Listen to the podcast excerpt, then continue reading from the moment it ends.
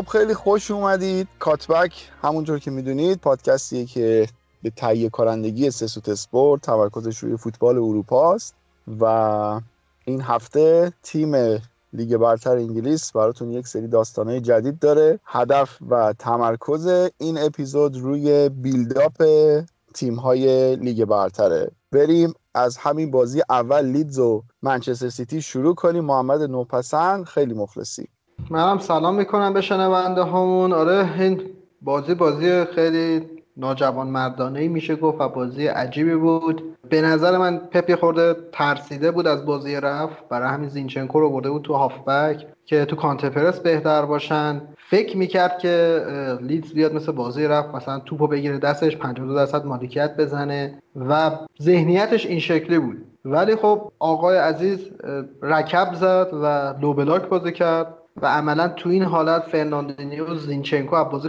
یعنی به درد نخور شدن از نظر تاکتیکی. چون که وقتی که لیدز 28 درصد مالکیت توپ داشته باشه یعنی که سیتی نیاز به بازیکنهای خلاق داره اون وسط زمین که نداشت. در کل بازی بازی عجیبی. حالا جلوتر بررسی می‌کنیم که چه جوری بود. آره حالا منم خیلی صحبت دارم. کلا روی سیستمی که پپ گذاشته بود حالا به نظرم از ترس اتفاق من از اون طرفش میگم که خیلی ساده گرفته بود بازی رو. علی عباسی هم داریم. علی جون سلام خیلی مخلصم. سلام دوستان خوش اومدین به این اپیزود کاتبک خیلی خوشحالم که دوباره بردیم. البته امیدوارم که دوباره این امید علکی که به ما داده سیتی واسه اینکه یک شانس کوچیکم واسه قهرمانی داشته باشیم ناامید نشه و این ران بردهای ما ادامه پیدا کنه. علی بازی لیدز و سیتی رو چطور دیدی؟ حال کردی؟ بازی لیدز و سیتی به نظر من یک مقدار دقیقا بازیکنهایی که جلوی زمین گذاشته بود گواردیولا نتونسته بودن نقشه هاشو خوب اجرا کنن. اتفاقا عقب زمین گواردیولا به نظر من خیلی خوب عمل کردن. لیدز که همونجور که هممون می‌دونیم یک سیستم man marking خیلی شدید داره که خب این سیستم man marking هویتش اینه که خاصیتش اینه که در واقع یک فضایی رو باز می‌کنه برای مدافعین که با حمله توپ بتونن پیشروی کنن. که خب تو این بازی جان ستونز هم ناتان آکه هم فرناندینیو خیلی خوب تو این زمینه عمل کردن. هر سهشون از لحاظ آماری هم بخوای نگاه کنیم مثلا جان استونز این بازی 698 متر توپ رو جلو برد. این آمار توی کل این فصل لیگ بیشترین آمار بود و استونز خیلی این بازی خوب بود از لحاظ جلو بردن توپ مشکل از اونجایی شروع شده بود که لیدز به صورت خیلی فشرده تو زمین خودش جمع شده بود و فقط option های مدافعین کناری رو به سیتی داده بود که در این مواقع باید مدافعین کناری delivery های خیلی خوبی داشته باشن که تو این بازی نداشتن. یک مشکل دیگه سیتی تو این بازی داشت بازیکنان جلوی زمینشون خیلی خوب تو موقعیت قرار نمی گرفتن جایگیری خوبی نداشتن و خوبم حرکت نمی‌کردن. کردن. کما اینکه تو یک موقعیتی هم که خوب حرکت کردن پاس خیلی خوبی رسید به فران تورس و تونست گل بزنه. به نظرم مشکل سیتی این بود و یعنی در موارد دیگه بازی سیتی کاملا برتر بود کاملا تونست بازی خودش رو دیکته کنه و بازی بدی رو هم نداشت. یک نکته جالبی هم که من خوندم این بود که ظاهرا بیلسا قبل بازی برای ده نفره شدن هم برنامه داشته. یعنی این تو گزارش اتلتیک گفته که بیلسا برای ده نفره شدن برنامه چیده بوده که تیم چجوری بازی کنه که نتیجهش دیدیم که تونستن دقیقه 91 با وجود ده نفره شدن یک دوندگی خیلی خوب داشته باشن گل دومشون رو بزنن. حالا من اون ساده گرفتن رو یه جوری حرفم پس می‌گیرم به این که شاید خواست تیمش رو حفظ بکنه برای بازی سهشنبه بازی مهمی دارن. فکر می‌کنم چهارشنبه باشه حالا. برای بازی چمپیونز لیگ تیمش رو حفظ بکنه تیم اصلیشو. ولی دفاع سیتی به نظرم به وضوح سرعتش خیلی پایین تر از بازیکنهای لیدز بود و ضربش هم به همین شکل این که میگید بیلسا برنامه داشته برام خیلی جالبه که بدونم برنامه‌اش چی بوده دقیقا چه شکل می‌خواسته کار بکنه. ولی حداقلش اینه که توی نیم ساعت آخر پاسا کاملا پاسای هدفمندی بوده که چند بار دیدیم رافینیا فرار کرد و دالاس هم از همون کانال بالاخره فرار کرد. سر گلم حالا تو توییتر هم بحث شد که دقیقا این بحث توی پادکست یه بار دیگه هم باز شده بود سر بازی دور رفت تاتنهام و سیتی که دقیقا یادم حالا صحنه شبیه به همین گل دوم نبود. اتفاقا اونجا زاویه سون به نسبت دروازه خیلی زاویه بدتری بود خیلی کچتر بود. براش زدن ضربه یه مقدار مشکلتر بود به نسبت دالاس. ولی فکر می‌کنم که ادرسون روی این صحنه ها خیلی ساده لوحانه میاد بیرون. و وقتی که تو میای بیرون شانس گل شدن توپ رو با هر ضربی فکر می‌کنم یه مقدار بالاتر می‌بری. البته من حالا یه خورده باید مخالفت کنم چون اگه عقب وایسه گزینه های بیشتری داره مهاجم واسه زدن. یه تک به تک خیلی خفنم رو همین شیوه از رافینیا گرفت. نیمه اول دوم اگه اشتباه نکنم. یکی دیگه از نکاتی که در مورد حالا فلسفه پپ خیلی مهمه اینه که گفتیم پرس و counter press شون متمرکز رو قطع پاسه و به شدت جلوی تیمایی که طولی بازی کنن و طولی بازی کردنشون بگیره مشکل داشته از زمان بارسلون و داره. الان شما گل اولم که ببینید یک پاس طولی با یک شدت مناسب اومد و کانسلو نتونست clearance بکنه و از مشتقات همون صحنه لیدز تونست گل بزنه. گل دوم دقیقا همین بود. سه تا پاس موثر مورب داد لیدز. کار خیلی عجیب غریبی نکرد. در کل من حس می‌کنم که با عابد موافقترم تیمش رو نگه داشت واسه بازی چهارشنبه و شاید این باخته رو خیلی هم واسهش مهم نباشه چون اون بازی واسهش مهمتره چون که دورتموند اون بازی رفت خیلی اذیت کرد سیتی رو و من حس کنم چشش از اون بازی ترسیده پپ. دقیقا می‌خوام بگم که دورتموند واقعا نشون داد که حریف قدریه واسه سیتی. خوب آنالیز کرده بود یه سری ریسک هایی کردن که ریسکاشون خوب جواب داده بود. این بازی به نظرم گواردیولا اشتباهی که کرد بیرون آوردن آکه و قرار دادن فرناندینیو توی پست دفاع وسط بود. یعنی که سرعت رو کاملا از دفاعش گرفت و باعث شد که خب فرناندینیو جا بمونه سر گل آخر کاملا. این اشتباه رو بازی لیون پارسال هم کرده بود که دقیقا لیون همینجوری تونسته بود بهش ضربه بزنه. و نظر من آکه باید تو بازی می‌موند هم توی جلو بردن توپ خوب بود هم سرعتش بد نبود در واقع. خب به یه سری از بازیکناش که استراحت داده بود مثل دیبروین مثل فودن که خب حالا دیرتر آوردش و به نظر می‌رسید که واقعا برای بازی دورتموند آماده شده بود که در مورد بازی دورتموند من در مورد build-up سیتی یک حرفی دارم که خب موقع build-up اگه بشه می‌تونم حرفمو می‌زنم. در مورد گل ها بخوام بگم که گل دوم به نظر من اشتباه پپ توی تعویضش بود و گل اول هم به نظر اشتباه فردی کانسلو بود بیشتر که هم یک بار خیلی راحت اون دوئل اولیه هوایی رو از دست داد هم دوباره برگشت و خیلی راحت دریبل خورد. و فرناندینیو که این بازی توی هم جلو بردن توپ خیلی هوشیار بود هم توی counter press خیلی هوشیار بود. سر گل اول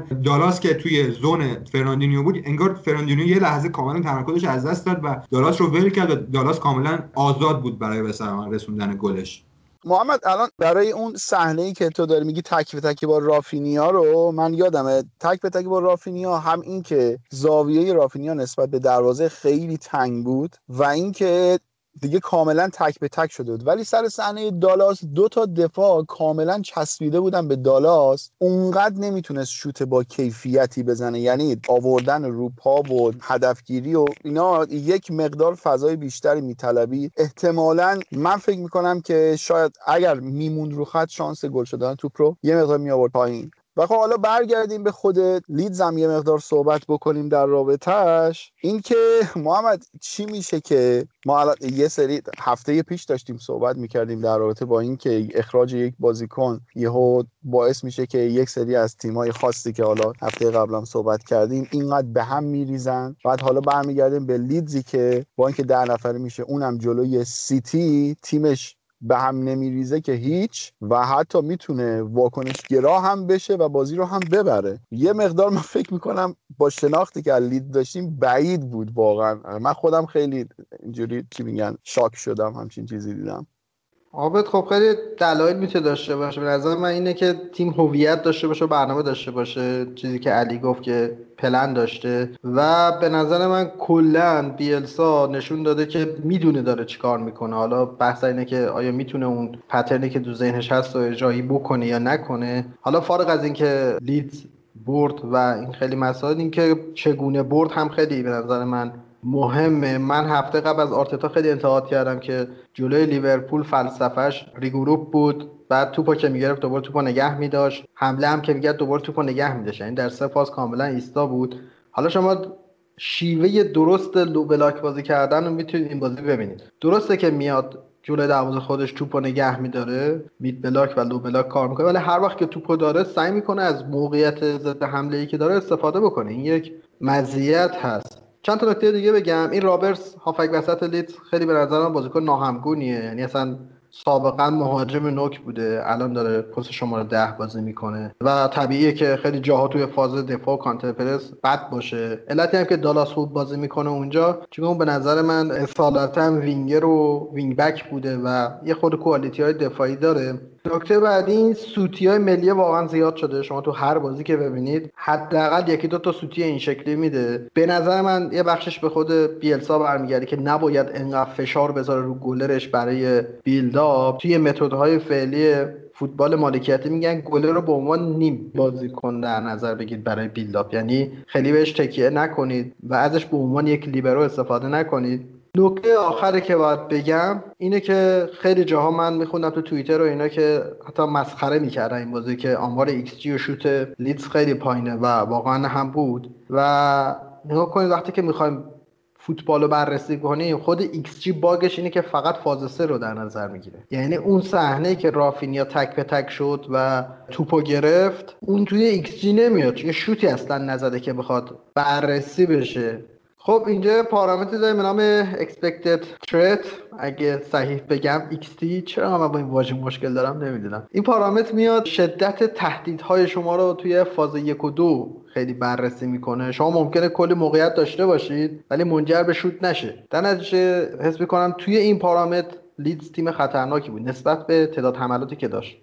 خب من در مورد لیدز بخوام بگم من اون اوایل که می‌خواستم در مورد بیلسا بخونم خونده بودم که مثلا خیلی مربیا و شاگردای سابقش ازش الهام گرفتن. بعد مثالهاش خیلی واسه من جالب بود. می‌گفتن یکی از مربیایی که ازش الهام گرفته سیمئونه بوده. و من همیشه ذهنم بود این بود که مثلا مگه بیلسا کسی نیست که مثلا پپ گواردیولا می‌گفت مثلا چه می‌دونم role model من و اینا. سیمئونه چه ربطی داره به بیلسا؟ و امروز کاملا روی سیمئونه‌ای بیلسا رو دیدیم و به نظر من عملکرد لیدز دقیقا مثل بهترین روزهای اتلتیکو مادرید بود. خب همین که کوپر اخراج شد پاتریک بمفورد رو کشید بیرون سیستمش رو 4 4 1 کرد که بعضی وقتا به 4 1 3 1 تغییر پیدا می‌کرد. یک آمارهای جالب این بازی بود که مثلا کلا 96 تا پاس داشتن تو نیمه اول و سیتی 345 تا پاس داشت مثلا. و کلا خیلی جالب بود که این آمارایی که رقم خورد تو این بازی چیزی بود که اصلا از بیلسا انتظار نمی‌رفت و به نظر می‌رسید که کاملا خیلی خوب سیتی رو تحلیل کرده و دقیقا از فضایی که سیتی مشکل داشت یک جورایی سیتی رو به دام انداخت و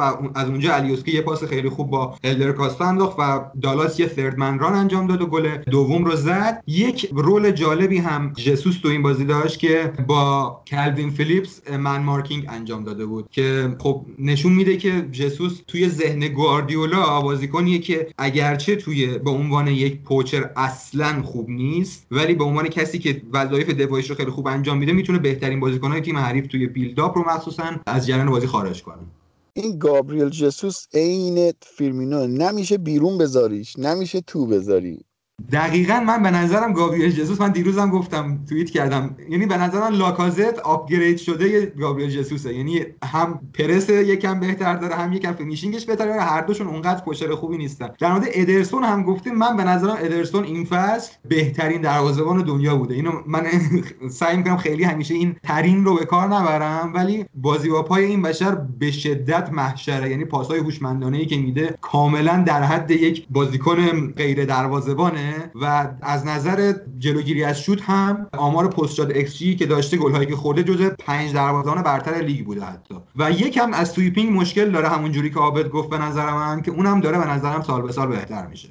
آره منم با این قضیه موافقم ولی نمیشه که اگر چیزی می‌بینم انتقادمو نکنم. ولی از اون باب منم به نظرم با توجه به عملکرد بقیه دروازبانایی که حالا همیشه قیاس می‌شد با ادرسون به نظر آره ادرسون از بقیهشون خیلی بهتر بوده. حداقل تو همین هفته گذشته دیدیم که ماشاءالله دروازه‌بانای بزرگ دنیا چه سوتیای عجیب غریبی دادن سر گلا این ملیه هم که میگی حالا جالب محمد ماه قبل بازیکن ماه لیدز شد. حالا من اطلاعات بگم. توی چند تا بازی اخیر خیلی خوب بوده.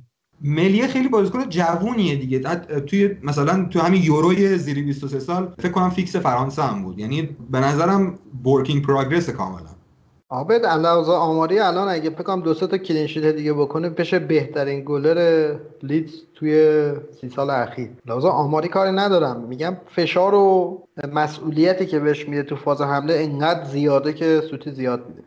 خب بچه اگه موافق باشیم بریم سراغ اون موضوعی که انتخاب کردیم برای این اپیزود. حالا من یه سرتیتری بهتون میدم بر طبق یک مقاله که اتتی کار کرده بود در رابطه با گلهایی که تیما به ثمر رسوندن. البته اومده پنالتی ها رو حذف کرده. خاطر این معتقده که پنالتی هیچ فاکتور خلاقیتی از بازیکن نشون نمیده. اینو تمام آمارای non-penalty ه در رابطه با سیتی بیشترین تعداد بازیکن داشته که درگیر گلها بودن در به ثمر رسوندن گل ها 14 بازیکن مختلف از سیتی این فصل گل زدن که شاخصترینشون رحیم استرلینگ بوده که بیشترین ایکس رو داشته و حالا جالبه که استرلینگ امسال آمار گلهاش از ایکس بهتر بوده. یعنی کاملا مشخصه که بازیکن پیشرفت کرده به نسبت سال قبل و دیبروین کاملا برعکس. امسال استرلینگ با 8 ممیز 7 ایکسی از نظر آمار بهترین بازیکن سیتی بوده که تونسته که از این مقدار 9 تا گل بزنه. ولی امسال دیبروین از 6 ممیز 7 ایکسی که گیرش اومده فقط 3 گل تونسته بزنه. حالا بماند اون پنالتی که جلوی لیورپول هم خراب کرده بود یعنی اونا رو هم بخوایم وارد ایکسی بکنیم آمار دیبروین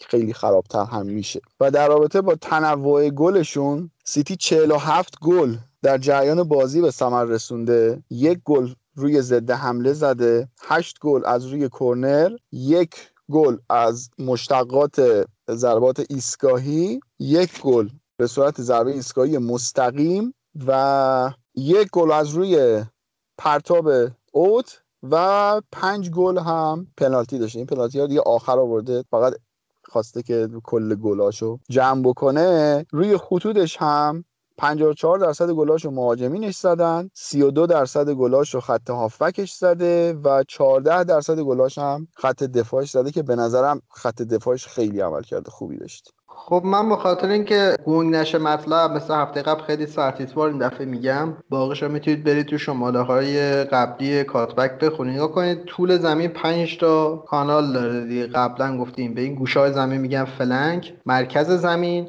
به حد فاصل مرکز زمین و flank میگن که یک فضا 11 متریه عرضش. میگن نیم فضا. از لحاظ ارزشمندی مهمترین مکان توی زمین بازی مرکز زمینه بعد half space بعد flank ها که بی ارزش ترین جای زمینه. به شدت از half space و مرکز زمین محافظت میشه که حالا توضیحاتش و تمام اینا رو من توی مجله کاتبک توضیح دادم. اونجا می‌تونید بخونید. خب حالا راجع به سیتی اگه بخوام بگم به طرز شگفتانگیزی 73 درصد خلق موقعیت هاشون از مرکز و half space بود و محوطه جریمه که یک آمار وحشتناک خطرناک و فوق العاده ایه یعنی از کنارها زیاد خلق موقعیت ندارن. اگه طبق یکی از اصول اصلی دفاع پیش بریم flank ها آزادن. ولی وقتی که flank رو شما برای سیتی هم آزاد می‌ذارید محرز هست و رحیم استرلینگ که واقعا هر پنج تا کانال طولی سیتی به نظر من خطرناکن. خب سیتی معمولا با سه دفاع وسط buildup ش رو انجام میده. وقت که لاپورت هست لاپورت به عنوان دفاع وسط متمایل به چپ قرار می‌گیره. دیاز معمولا وسط قرار می‌گیره و واکر سمت راست رو داره. وقت که دوگانه زوج در واقع دیاز و استونز هستن اگه زینچنکو باشه زینچنکو میشه دفاع وسط متمایل به چپ دیاز وسط و استونز سمت راست و اگه کانسلو سمت چپ باشه و واکر سمت راست باشه واکر میاد سمت راست استونز میشه وسط و دیاز میره سمت چپ. خب هر کدوم از اینا فوایدی دارن. در case زینچنکو و case لاپورت یک مقدار چون لاپورت این فصل افت داشته و زینچنکو هم خیلی دفاع مطمئنی نیست توی دفاع چپ سیتی آسیب پذیر میشه. دفاع چهار نفره واکر استونز دیاز و کانسلو از نظر نتیجه گیری بهترین نتیجه گیری داشتن واسه سیتی و از نظر دفاعی سفت و سختترین دفاعشونن. از وقتی یه همچین خط دفاعی داشته سیتی کلا یه گل خورده مثلا توی چند بازی که اینا داشتن. مشکلی که این سیستم داره اینه که دیاز خیلی راحت نیست که دفاع وسط متمایل به چپ باشه چون که دیاز راست پاست. معمولا برای تیم ها دفاع وسط متمایل به چپ کسیه که چپ پاست و اگه راست پا باشه یکم به خاطر مقدار زمینی که در دسترسش هست و توی vision ش هست یک مقدار سخته واسش. توی سیتی هم همین مسئله وجود داره که وقتی کانسلو متمایل به وسط میشه و دیاز دفاع وسط متمایل به چپ میشه برای پاس دادنش مشکل به وجود میاد. این مشکل تو بازی دورتموند دقیقا دیده شد که دورتموند از جلوی زمین پرس می‌کرد و چندین بار تونستن توپ رو از دیاز بگیرن. توی یکی از صحنه‌ها داشتن روز حمله گل هم می‌زدن که سالا آفساید شد. برای حل کردن این مشکل پپ به جای اینکه از کانسلو به عنوان inverted fullback استفاده کنه که بیاد وسط زمین کانسلو رو به عنوان یک fullback معمولی استفاده کرد و در همون دفاع چپ ازش استفاده کرد. و خب از لحاظ آماری هم تایید میشه که دیاز در این پست زیاد مناسب نیست با وجود اینکه از نظر دفاع تیمشون خیلی بهتره. به طور میانگین 12 پاس کمتر میده یعنی که 90 پاس در حالت عادی میده به صورت میانگین ولی وقتی تو اون پست 78 پاس میده که دقت پاسش هم از 93 درصد به 91 درصد می‌رسه.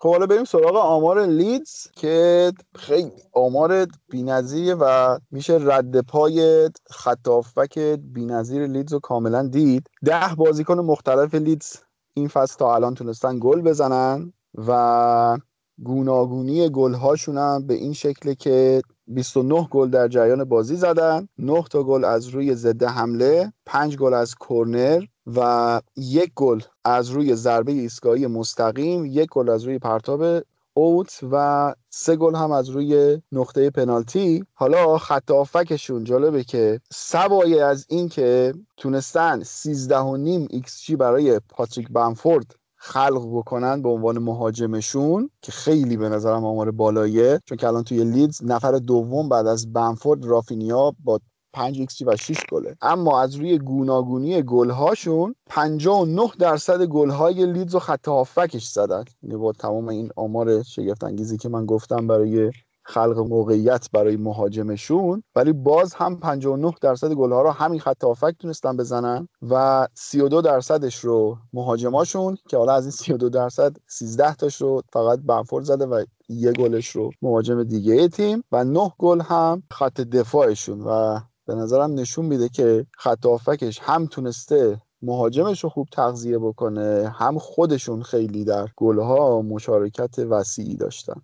آره حالا pattern chance creation لیدز هم که نگاه بکنید تیم عجیب غریبیه. هر چقدر که سیتی flank ا رو آزاد می‌کرد 38 درصد موقعیت های لیدز از flank ا از گوشه ها بوده که خیلی عجیبه این عدد که چطور میشه این کارو بکنن. اونم به خاطر اینه که اینا یه آرایش 4 1 4 1 دارن. در اکثر بازی دو تا فولبک support دارن یعنی نسبتا ایستان. هر گوشه زمین دو تا مثلث دارن و بیشترین تعداد long ball عرضی سالمو دارن توی لیگ که نشون میده که مثلث این ور گیر بکنه با یه پاس بلند مثلث اون ور آزاد کن در کل خیلی تیم diverse و متنوع و خوبیه واسه آنالیز کردن لیدز.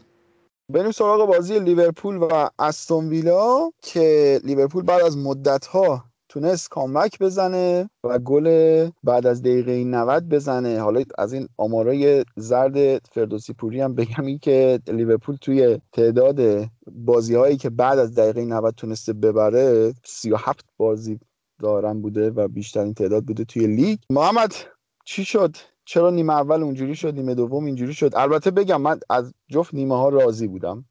رابط منم از بیلداپ تیم و رویکرد تیم راضی بودم. نیمه اول لیورپول خیلی با تمپوی خوب بازی می‌کرد با تاچای کم سرعت پاسا خوب جهت پاسا خوب دایرکت بازی می‌کرد. ببین من یه تئوری دارم خیلی جاه طلبانه و خیلی فوش خوره تو کامنت ها ولی این هافبک وسط هایی که لیورپول دارن اصلا به درد سبک مالکیتی نمی‌خوره. شما این سبکی که لیورپول تو بازی با ویلا اگر ادامه بده الان با هافبکاش می‌خونه. چون که بازی یه خورده پینگ پونگی تره بازی بیشتر میاد تو انتقال هافبکاش دونده ترن و می‌تونن این شکلی بازی بکنن. متاسفانه نیمه اول ویلا 6 تا error داد که عدد وحشتناک بالاییه. یعنی پتانسیل این داشت که لیورپول این توپو بگیره بکنه تو گل که نکرد. و ویلا دو تا touch توی نیمه اول توی محوطه جریمه لیورپول داشت که یکیش گل شد. یعنی مهاجمین به شدت بد مدافعین مرکزی هم در حد لیگوان انگلیس از نظر من. اگه بخوایم اتکا کنیم به اون جمله معروف مورینیو که خیلی درسته به نظر من که تیم قهرمان و چهار تا پست داشته باشه یعنی گلر خوب مدافع مرکزی خوب هافبک دفاعی خوب و مهاجم خوب لیورپول از این چهار تا پست توی این بازی فقط فابینیو رو داشت. یعنی مهاجما که خراب می‌کردن مدافعین مرکزی که اصلا هیچی. و الیسون هم دیگه کم کم دیگه داره وارد محدوده میشه که بتونیم ازش انتقاد بکنیم به نظر من. راستش من هرچی بیشتر بازی های لیورپول رو می‌بینم و در موردش می‌خونم بیشتر به این نتیجه می‌رسم که یک مقدار شاید شماها خیلی باید صبورتر باشین در واقع. انقدر نبودن فندایک و مدافع های دیگه تأثیر گذاره تو همه جای زمین که به نظر من داینامیک کل تیم رو داره تاثیر می‌ذاره. یعنی شما از عملکرد الکساندر آرنولد و رابرتسون که مهمترین بازیکنهای خلاقتونن بگیر. تا عملکرد مهاجما تحت تاثیر نبودن دو تا مدافع است که هم از نظر دفاع عالیان هم یکی مثل فندایک توی بازی سازی عالیه. می‌تونه option بده توی buildup مثل مثلا بازی رئال رو شما نگاه کنید. الکساندر آرنولد درست توپ زیاد از دست داد. ولی علتش چی بود؟ علتش این بود که option برای پاس دادن خیلی نداشت. یعنی نه دو مدافع مرکزی لیورپول option می‌تونستن بدن توی buildup به الکساندر الکساندر آرنولد. نه تییاگو تو زمین بود که به نظر من در نبود فندایک تییاگو بازیکنیه که غیر قابل جایگزینیه برای لیورپول. یعنی باید یه همچین بازیکنی داشته باشن که option buildup وسط زمین بهشون بده. و خب هم جلوتر زمین که بریم امثال مانه و صلاح کاملا من تو این بازی می‌دیدم که به هیچ وجه توسط رابرتسون و الکساندر آرنولد مخصوصا از سمت چپ که رابرتسون رو همیشه ما شاهد بودیم که تو روزهای خوب لیورپول همیشه late run داشت به محوطه جریمه همیشه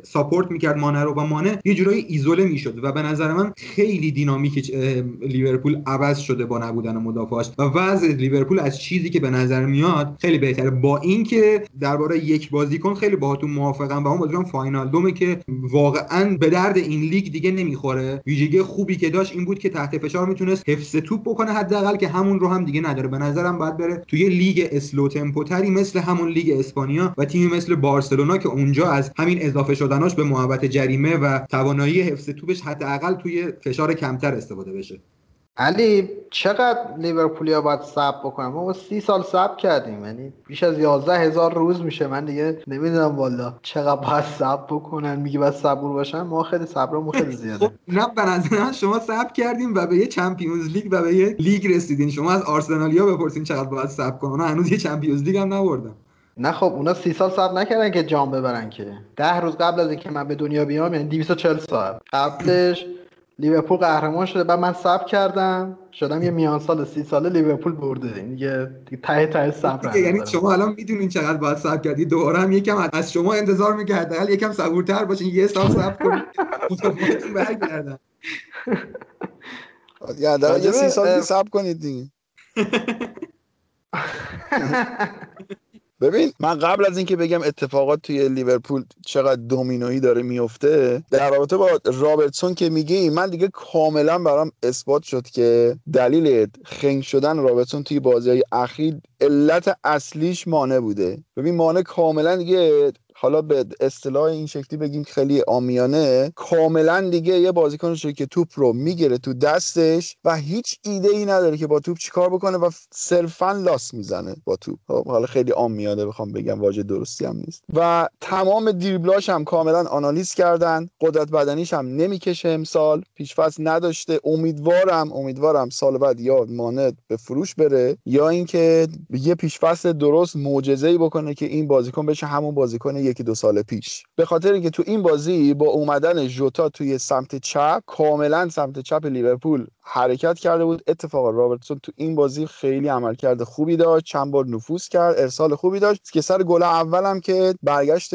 توپ رابرتسون بود که به گل تبدیل شد. در رابطه با استون ویلا هم اینو بگم که محمد حالا در کنار همه این حرفا که درباره دفاع استون ویلا داری می‌زنی که منم قبول دارم خیلی دفاع کتلتیه من نمی‌دونم چرا اینقدر این تایرون مینگز طرفدار داره. خیلی لاورن پیشرفته است واقعا. اون سوتی اولش سر نیمه اوله اون error ی که داد صلاح تک به تک شد خیلی دیگه واقعا شاهکار بود. ولی حالا جالبه که امی مارتینز با وجود همین خط دفاعی که داره یک clean sheet دیگه اگه بکنه میشه بهترین دروازه‌بان تاریخ استون ویلا خب من بخوام نقش وکیل مدافع شیطان رو یه جوری بازی کنم. به نظر من علت قابل پیش بینی شدن مانه همین support نشدنشه. یعنی قبلا مانه رابرتسون با خیال راحت می‌رفت جلو و فن‌دایک پشتش بود و حتی هافبک های تیمم بهتر support می‌کردن مانه رو. مانه option های بیشتری داشت. قبول دارم که مانه بین مهاجمین لیورپول این فصل بدترین عملکرد رو داشته. ولی به نظرم یک مقدار هم به خاطر support نشدنش. اونور الکساندر آرنولد چون خیلی به دفاع فکر نمی‌کنه و خیلی ریسکی بازی می‌کنه میاد جلو. صلاح رو support می‌کنه. صلاح هم بازیکن سطح بالاتریه finishing ش بهتره و صلاح اون اونچنان به چشم نیومده. ولی مانه الان هیچ option ی نداره و مجبور خودش به نظرم برای خودش موقعیت بسازه. در مورد تایرون مینگز هم باید بگم که الان مدافع وسط چپ یک جورایی قوی سیاه شده و حتی اگه اونقدر هم خوب نباشه همه تیما میخوانش به تیم ملی دعوت میشه و به نظرم تایرون مینگز به خاطر همون انقدر طرفدار داره و اینا کاملا ازری کنسا به نظر من مدافع بدی نیست مدافع خوبیه کاملا. علی در مورد سمت چپ هم حالا شاید مانه رو تو مقصر می‌دونی. ولی من مقصر رو اون بازیکنی می‌دونم که توی half space سمت چپ لیورپول قرار می‌گیره. یعنی اون شیش ایستایی که وای میسته که رابرتسون بشه یه wing back که مانه بتونه شیف کنه رو half space. الان شما عکس رو من بچه ها بذارن. بدترین مکان لیورپول واسه build up half space سمت چپشه. 13 درصد فقط از اینجا خلق موقعیت داشته. و نشون میده که لیورپول تو اینجا مشکل داره. اینجا کجا بود؟ اینجا جایی بود که پارسال مثلا فاینال دم یا یکی از هافک های باکس تو باکس و تخریبی اون اینجا بازی می‌کرد و مانع اینجا بود. این یعنی دو تا بازیکنی که اینجا رو هف اسپیس قرار می‌گرفتن این دوتا بودن که فاینال ده متاسفانه یک فصل فوق العاده بی‌نظیر داره. یعنی نه تنها ما تحت خیلی زیادی به توپ میده یعنی تنها واژه که به ذهنم می‌رسه اینه یه گزینه جدید این بازی اضافه کرده بود که ضد حمله رو خراب می‌کرد. سه تا ضد حمله گیرش اومده بود که دو تاشو خراب کرده بود یعنی برد جلو قشنگ بلاک کرد برگشت به سمت دروازه خوری. اون recovery run و تخریبش هم که دیگه خدا رو شکر نداره. شما گل اول ویلا رو با گل سوم رئال مادرید برید نگاه بکنید و فقط واینالدوم رو نگاه کنید.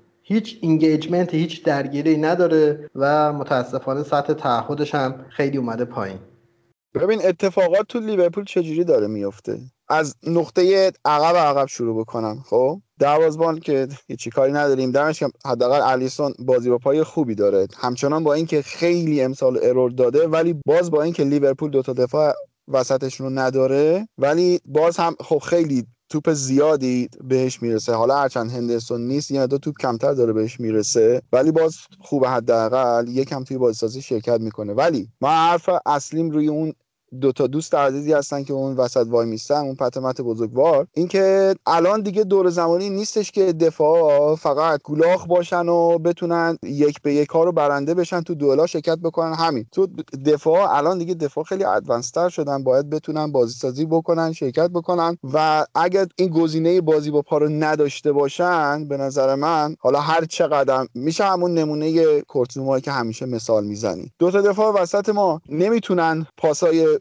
بلند مثل فن‌دایک و ماتیپ بفرستن نمی‌تونن مثل گومز با توپ حرکت بکنن و برن جلو. تنها گزینه که به ذهنشون می‌رسه اینه که یا توپ بدن این و راست به آرنولد یا توپ بدن چپ به رابرتسون یا اینکه دیگه مخشون هنگ می‌کنه بدن الیسون بزنه زیرش. خب یعنی غیر از این سه تا کار دیگه ای نمی‌کنه تیمای جلوی لیورپول هم یاد گرفتن. میان قشنگ. اون دو تا هافبک وسط لیورپول رو چیز می‌کنن مارک می‌کنن که گزینه پاس از اونها می‌گیرن. حالا تو بازیه که باز تییاگو باشه خیلی اوضاع بهتره ولی تییاگو نباشه دیگه اصلا کاملا از جریان میفته خب توپو میدن به آرنولد. آرنولد گزینه پاس سمت چپ نداره. سمت راست صلاح سمت چپ مانه. مجبور میشن تا خط وسط زمین بیان عقب که پاس بگیرن. همچنان هافبک وسط لیورپول درگیر نمیشن. در نتیجه ما هیچ بازیکنی روی half space نداریم. یه دونه فیرمینو میمونه که حالا این هم, ما بهش انتقاد می‌کنیم ولی خب اون توپ هم بگیره باز هم گزینه پاسی نداره. و عملا نتیجهش میشه این که هافبک های ما از جریان بازی کاملا خارج میشن. و این میشه که تو بازی که حالا چرا ما میگیم مالکیت برای لیورپول احمقانه میشه علتش همینه که اگر حریف توپ نداشته باشه در نتیجه لیورپول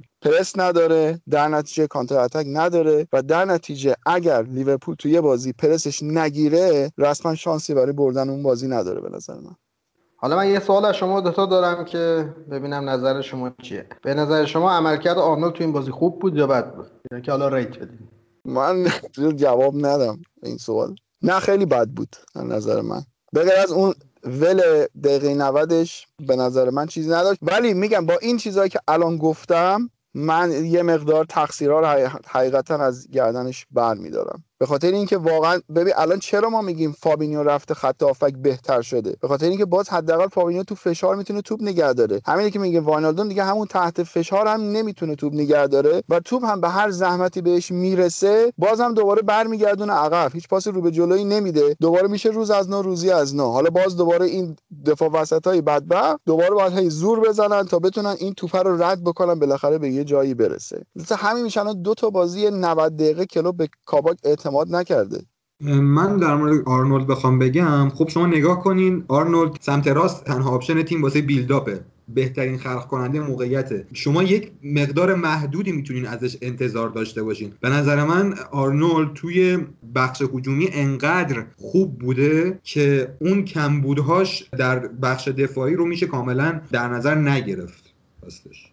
علی می‌دونستی که بیشترین تعداد و درصد لو دادن توپو داده توی دفاع راست. یعنی خب دفاع راست برنلی هم که می‌زنه زیرش همش این بنده خدا آمارش بدتره. خب اینو من در اینجوری در توجیه می‌کنم که اولا که طرف بیشترین option build-up ه بعد لیورپول وقتهایی که تیاگو نیست هم دفاع های وسطش تو build-up هیچ نقشی ندارن هم هافبک وسطی که تو build-up خوب باشه نداره و option پاس خوب نداره. یعنی من اینو رو این حساب می‌ذارم. یعنی الان دفاع راست برنلی option پاس داره. می‌دونی چی میگم؟ برنلی بحث من اینه که خب برنلی مثلا دفاع راستش اولا که کمتر توی build-up نقش داره. دوم اینکه برلی همیشه مثلا معمولا اینجوری که دو تا نوک حمله قد بلند می‌ذاره جلو و بازیکن حتی اگه بزنه زیرش هم مثلا خیلی از توپاش می‌رسه. و سیستم اصلی برنلی اینه. یعنی کلوب برنامهش بازیسازی از عقب زمینه. در نتیجه هدفش پاسکاری کوتاه از عقب زمینه. و اگه این option نباشن از بین میره. برنلی زدن زیرش احتمالا سیستم اصلیشه و وقتی دو تا حمله داره این زدن زیرش ها جواب میدن. حالا من به نظر خود من درسته که اون گل دقیقه آخر رو زد ولی چیزی از بد بودنش به من کم نمی‌کنه. حالا من یک مثال عینی بزنم به خود شاید بی هم باشه. ما یه فامیل داریم این سی سال پدر ما رو در آورده بعد اخیرا یه تیشرت واسه ما گرفت گفت خب دیگه آشتی دیگه. می‌دونین چی میگن دنبال یه happy ending بود. ولی آدمی که منطقی باشه میگه که آقا شما سی سال ما رو اذیت کردی با یه تیشرت درست نمیشه که. آرنولد هم همینه یعنی کل بازی به نظر من بد بود. به نظر من اون گله باعث شد که چشامون رو ببندیم الان ریتاشون هم که بری ببینی می‌بینی که ریتش هم بالای توی سایت ها متاسفانه اینم از باگ آمار توی فوتبال. نکن مدافع در وهله اول باید دفاع کردنش خوب باشه. حالا بعدش میایم بیلداپش رو میسنجیم. این روی کرده منه. اگه گل زد پاس گل داد فبها. مهاجم هم همینه. یعنی لیورپول تو این زمینه از هر دو برش نظر مشکل داره. مهاجم اول بیاد گلش رو بزنه. مهاجم باشه بعد اگه پرس کرد کار ترکیبی کرد فبها. این نظر کلی منه. حالا می‌تونه اشتباه باشه. آخه به نظر من فوتبال الان دیگه اینجوری نیست. یعنی به نظرم فوتبال الان اینجوریه که یک مدافعی که ball player باشه از مدافعی که دفاعش خیلی بهتر باشه بیشتر تقاضا داره. یا مهاجمی که بتونه خوب پرس کنه از مهاجمی که فقط گل بزنه بیشتر تقاضا داره. به نظر من الان فوتبال الان خیلی بیشتر این شکلی شده. یه نکته دیگه هم بگم اینکه خب عملکرد آرنولد تو فصلهای قبل بهم نشون میده که آرنولد چیزی که باید رو داره. فقط این فصل به خاطر اینکه آدمای کنارش افت کردن خودش هم افت کرده. یه نکته دیگه هم که در مورد آرنولد رابرتسون باید بگم که اینها هر کدومشون بالای 2000 دقیقه این فصل بازی کردن. فصلهای اخیر هر کدومشون تو دو فصل اخیر بالای 90 بازی بازی کردن. خب قاعدتا وقتی یک جانشین خوب ندارن که یک هم به اینا استراحت داده بشه از نظر ذهنی و از نظر بدنی هم این خستگی اثر می‌ذاره روی عمل کردشون کاملا. من حرف تو رو علی قبول دارم. به نظرم آرنولد کاملا پتانسیلش رو داره و این اتفاقاتی که براش داره میفته به نظرم هم به سیستم ربط داره هم به بازیکنهای بغل دستش. من فکر می‌کنم اگه قرار باشه 4 3 بازی بکنیم باید هندرسون بغلش باشه یا بازیکنی تو اون سطح که بتونه حمایتش بکنه یا باید 4 2 3 1 بشه یه مهاجم تمام کننده داشته باشیم که حداقل اینور صلاح کنارش داشته باشه دقیقاً من منظورم دقیقاً 4 3 با هندرسون یا 4 2 3 1 دقیقاً چیزی که من می‌خواستم بگم اون کامل گفت من واسه جنبنده بگم من نگفتم آرنولد مدافع بدی ها یه عمل کردش این شکلی بوده. وگرنه یکی از ادوانساین و پیشرفته ترین مدافعین کناریه که شما می‌تونید داشته باشه. فقط من یک نکته هم در مورد ویلا بگم که به نظر می رسید معمولا مهاجما به خاطر اینکه دفاعهای کناری یکم advanced ترن خیلی وقتا مهاجما خودشونو بین دفاع کناری و دفاع وسط قرار میدن که از اونجا گل بزنن. ولی به نظر من اولی واتکینز هم اولی واتکینز خیلی باهوشه هم دین اسمیت خیلی خوب لیورپول رو آنالیز کرده بود که واتکینز تو این بازی در بیشتر مواقع به خاطر اینکه دفاع وسط های لیورپول سرعت ندارن و ضعیفن خودشو بین این دو نفر قرار داده بود و از اینجا میدوید. و گلش رو هم از اینجا زد و واتکینز به نظرم یکی از انتخابای خوب گرس ساوسگیت بود واسه تیم ملی. همه این باگ لیورپول رو فهمیدن. آقا بریم من آماره خیلی خوب. آماره لیورپول. 11 تا بازیکنش توی گل ها مشارکت داشتن که دو تا از اینا خدا بیامرزان مرحومان ون‌دایک و ماتیپ بودن و مانه صلاح و فیرمینو تقریبا به صورت موازی حالا خیلی جالب بهتون میگم که مانه و فیرمینو xG بیشتری به نسبت صلاح گرفتن. یعنی مانه بیشتر xG گرفته تا الان 10 ممیز 3 فیرمینو 9 ممیز 6 و صلاح 9 ولی مانه لطف کرده 7 تا گل زده فیرمینو 6 تا ولی صلاح 11 تا گل تونسته بزنه و ژوتا هم از دو نیم ایکس تونسته 6 تا گل بزنه که یه مقدار این آمار بحث داره به نظرم. وقتشه که یه مقدار چشامون رو نسبت برای ژوتا یک مقدار بازتر بکنیم و سعی بکنیم انتظاراتمون رو بیاریم پایین چون یه مقدار بوی اوور پرفورم میاد. در رابطه با نحوه زدن گل های لیورپول 31 گل در جریان بازی 4 تا گل روی ضد حمله 6 گل روی کرنر حالا جالب فکر کنم کرنر همش مال نیم فصل اول بوده چون نیم فصل دوم من یادم نمیاد کرنر زده باشیم و یک گل از مشتقات ضربات ایستگاهی و جالبه که گل ضربه ایستگاهی مستقیم نداشتیم گل از روی پرتابم نداشتیم و شش گل هم از روی نقطه پنالتی تونستیم بزنیم. آمار تعمل برانگیز یادتونه گفتم که لیدز 59 درصد گلا رو خط هافبکش زده بودن. این آمار برای لیورپول عزیزمون 9 درصده یعنی 4 گل. 9 درصد خط هافبک 9 درصد مدافعین. یعنی تعداد گلایی که مدافعین زدن با تعداد گلایی که خط هافبک زدن مساویه و خیلی این به نظرم نکته یه که کلوب کاملا باید چشش رو این باز بکنه و 82 درصد گلها رو زحمت کشیدن و مهاجمین لیورپول زدن. این واسه من دقیقا یعنی اون چیزی که واینالدوم به خاطرش پول می‌گرفت رو دیگه نمی‌تونه ارائه بده. یعنی کاری که مثلا در مقابل بارسلونا کرد و اضافه می‌شد توی محوطه جریمه رو دیگه انجام نمیده. یه کاری که توی تیم ملی هلند انجام می‌داد رو دیگه انجام نمیده. و در مورد ژوتا هم که گفتی داره overperform می‌کنه این اتفاق دقیقا پارسال برای میسن گرین‌وود افتاد. دو نیم برابر x goal زد و کاملا این فصل آنالیز شده و هر موقع توپ دستشه double team یا triple team میشه دو یا سه بازیکن میان سمتش و با اینکه از همه نظر این بشر پیشرفت کرده گرین بود امسال ولی از نظر گلزنی آمارش اومده پایین.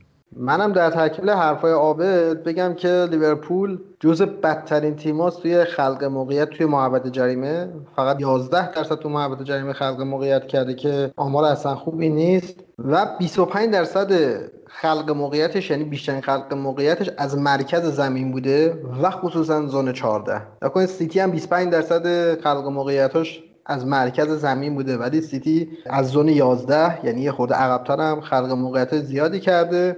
بدترین خلق موقعیت هم half space سمت چپ یعنی همون جایی که این لرد عزیز وجود داره و سمت چپ که رابرتسون وجود داره. یعنی کاملا لیورپول به نظر من تیم ساده ایه واسه آنالیز کردن. خیلی خوب آقا رد شیم. از این بازی هم نظرم خیلی دیگه زیادم صحبت کردیم. در رابطه با پالاس و چلسی اگر نکته دارین به نظرم خیلی بازی یک طرفه بود و تنها نکته ای که برای من خیلی مهم بود این که هفته قبل صحبتشو کردیم که خواهیم ببینیم که توخل پاسخش به اون شکست چجوریه. البته اونقدر جلوی پالاس بازی تحلیل پذیر نیست حقیقتا و برد محتمل بود. همچنان برای دیدن چلسی باید صبر بکنیم و بتونیم بهتر و درستتر تحلیلش بکنیم. خب من چند تا نکات خیلی ریز بگم و چون که راجع به چلسی زیاد صحبت کردیم. یکی نقش هاورتس بود که فوق العاده بود نقشش deep-lying بود link player بود. first touch های خیلی عالی داشت. یک first touch فوق العاده داشت که توپ رو هوا به صورت هوایی کنترل توپ کرد که خیلی عجب غریب بود. گل اول رو در کمترین فضای ممکن زد که ایکس خیلی کمی داشت که خیلی بی‌نظیر بود. چلسی به نظر من نشون داد نیمه دوم که اگه پرس بشه بازم به مشکل برمیخوره. ولو اینکه اون تیم پالاس هاجسون باشه و تیم دو هیچ سه جلو باشه. این پرس شکن تو زمانی جواب میده که پنج تا بازیکن عقب زمینش دقت پاس نه کیفیت پاس. دقت پاس خیلی خوبی داشته باشن. نکته بعدی به نظر من اگر جورجینی و کوواچیچ هر بازی بتونن square pass یا این پاس های بلند قطری و بیشتر ارسال بکنن چلسی خیلی تیم خطرناکتری میشه با pattern مشابه سیتی و لیورپول یعنی با این pattern 3 2 5 که داره خیلی می‌تونه فوتبال بهتری از من نشون بده. نحوه جایگیری سه تا مهاجم چلسی به نظرم فوق العاده بود. همیشه گزینه پاس بودن. در جای وای میستادن که بتونن پاس طولی بگیرن. چند تا از شنوندهامون پرسیده بودن که underlap چیه؟ دقیقا گل دوم چلسی رو ببینید. اون دیگه مفهوم underlap به نظر من. دو تا نکته fun م واسه آخرش بگم. یکی دوئل های یک در مقابل یک دوتا انیشتین به نظر من کورتزوما بود و بنتکه که من 23 4 دقیقه داشتم میخندیدم. بعد جالبه تا اینو توییت کردم زوما گل زد. نیمه دوم من بنتکه زد که اینم یه تست super power من بود که هرچی میگم برعکس میشه. روی هاجسون هم آخر بازی یه مصاحبه فوق العاده به نظر من غنی کرد. گفتن که نظر راجع بازی چیه؟ گفت خب اونا خوب بودن ما بد بودیم. باید سعی کنیم بهتر بازی کنیم گلای بیشتری بزنیم گلای کمتری بخوریم. خیلی آنالیزی به نظر من رفت جلو یاد اون بنده خدا افتادم توی فدراسیون فوتبال که باش بحث می‌کردم. گفتم که شما بهترین استراتژیتون واسه فاز حمله چیه؟ گفت ما استراتژیمون تو فاز حمله اینه که گل بزنیم. اینم دقیقا به نظر من توی همون دسته قرار می‌گیره. نکته دیگه به نظر من این بازی نداشت. خیلی هم طولانی صحبت کردم. خب من نکته ای که در مورد این بازی باید بگم یه دونه نبودن ورنر بود.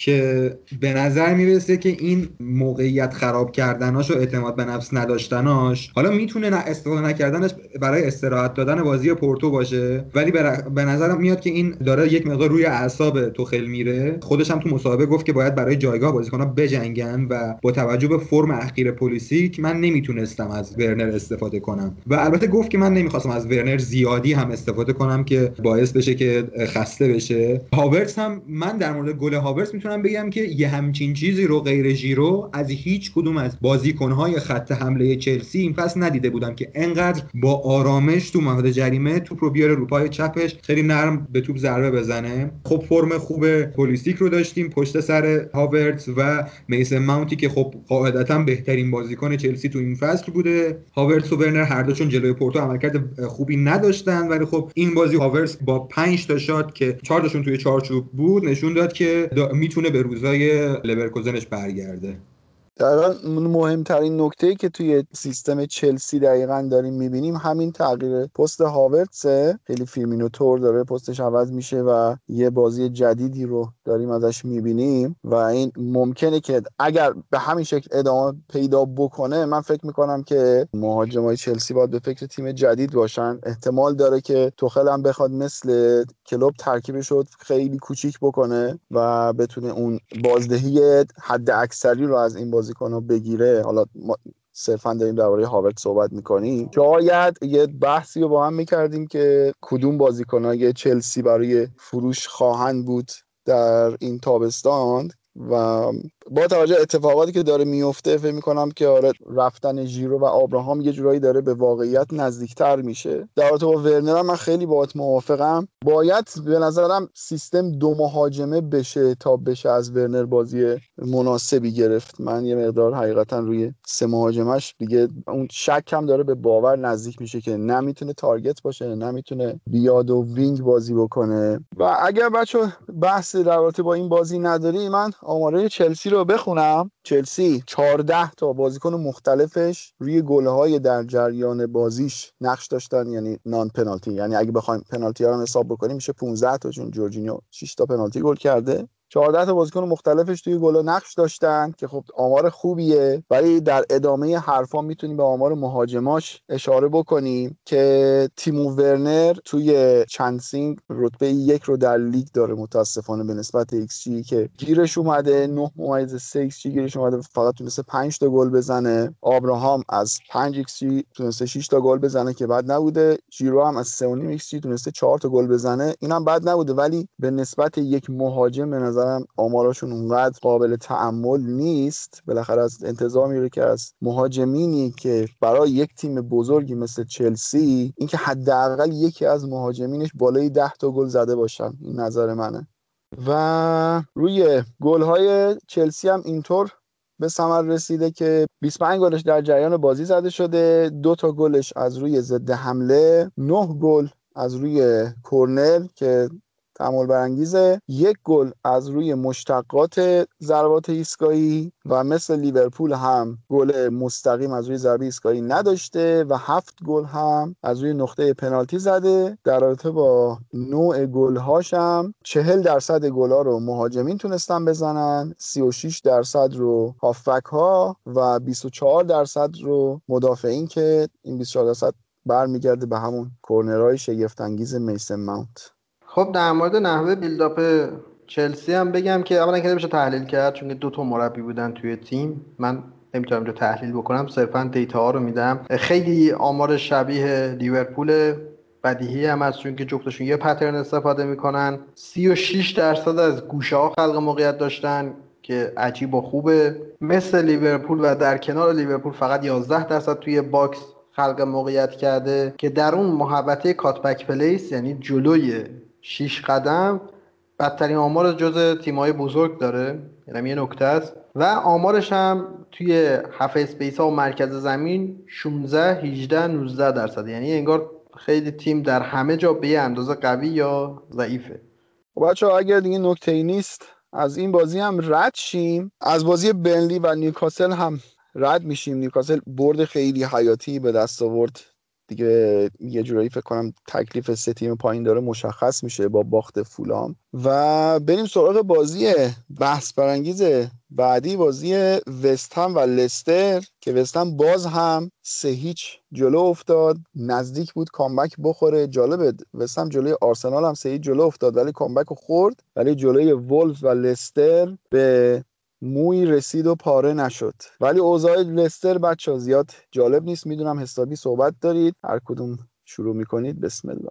خب در مورد لستر من بخوام حرف بزنم. اولا اینکه این بازی تحت یه اتفاق عجیب قرار گرفت. پنج تا از بازیکنهای لستر مدیسن چادوری بارنز مورگان و آیوزی پرز این بازیکنها به خاطر اینکه توی مهمونی شرکت کرده بودن توسط باشگاه جریمه شدن و نتونستن به بازی برسن. که خب توی این مقطع حساس خیلی کار مسئولیتی بود به نظر من. دوباره مثل فصل گذشته به نظر میاد لستر بیشتر داره از مصونیت ها در این برهه فصل ضربه می‌خوره. به نظر من خیلی نمیشه این وضعیت رو گردن راجرز انداخت. غیر از اون باید به فرم ایهیناچو اشاره کرد که ماه قبل بازیکن ماه لستر شده. توی خط حمله تک نفره کنار واردی خیلی نمی‌تونه خوب عمل کنه ولی توی خط حمله دو نفره خیلی داره خوب عمل می‌کنه و قراردادش هم به خاطر این فرمش تمدید شده. به نظر من بازیکنی که می‌تونه پلن بلند مدت باشه واسهشون بعد از اینکه برای منچستر سیتی جواب نداد. توی ژانویه هم که ظاهرا با این حال به خاطر اینکه خب واردی 34 سالشه و این فصل هم افت داشته راجرز یک بازیکن پست شماره 10 می‌خواسته و یه دونه که حمله که خب به خاطر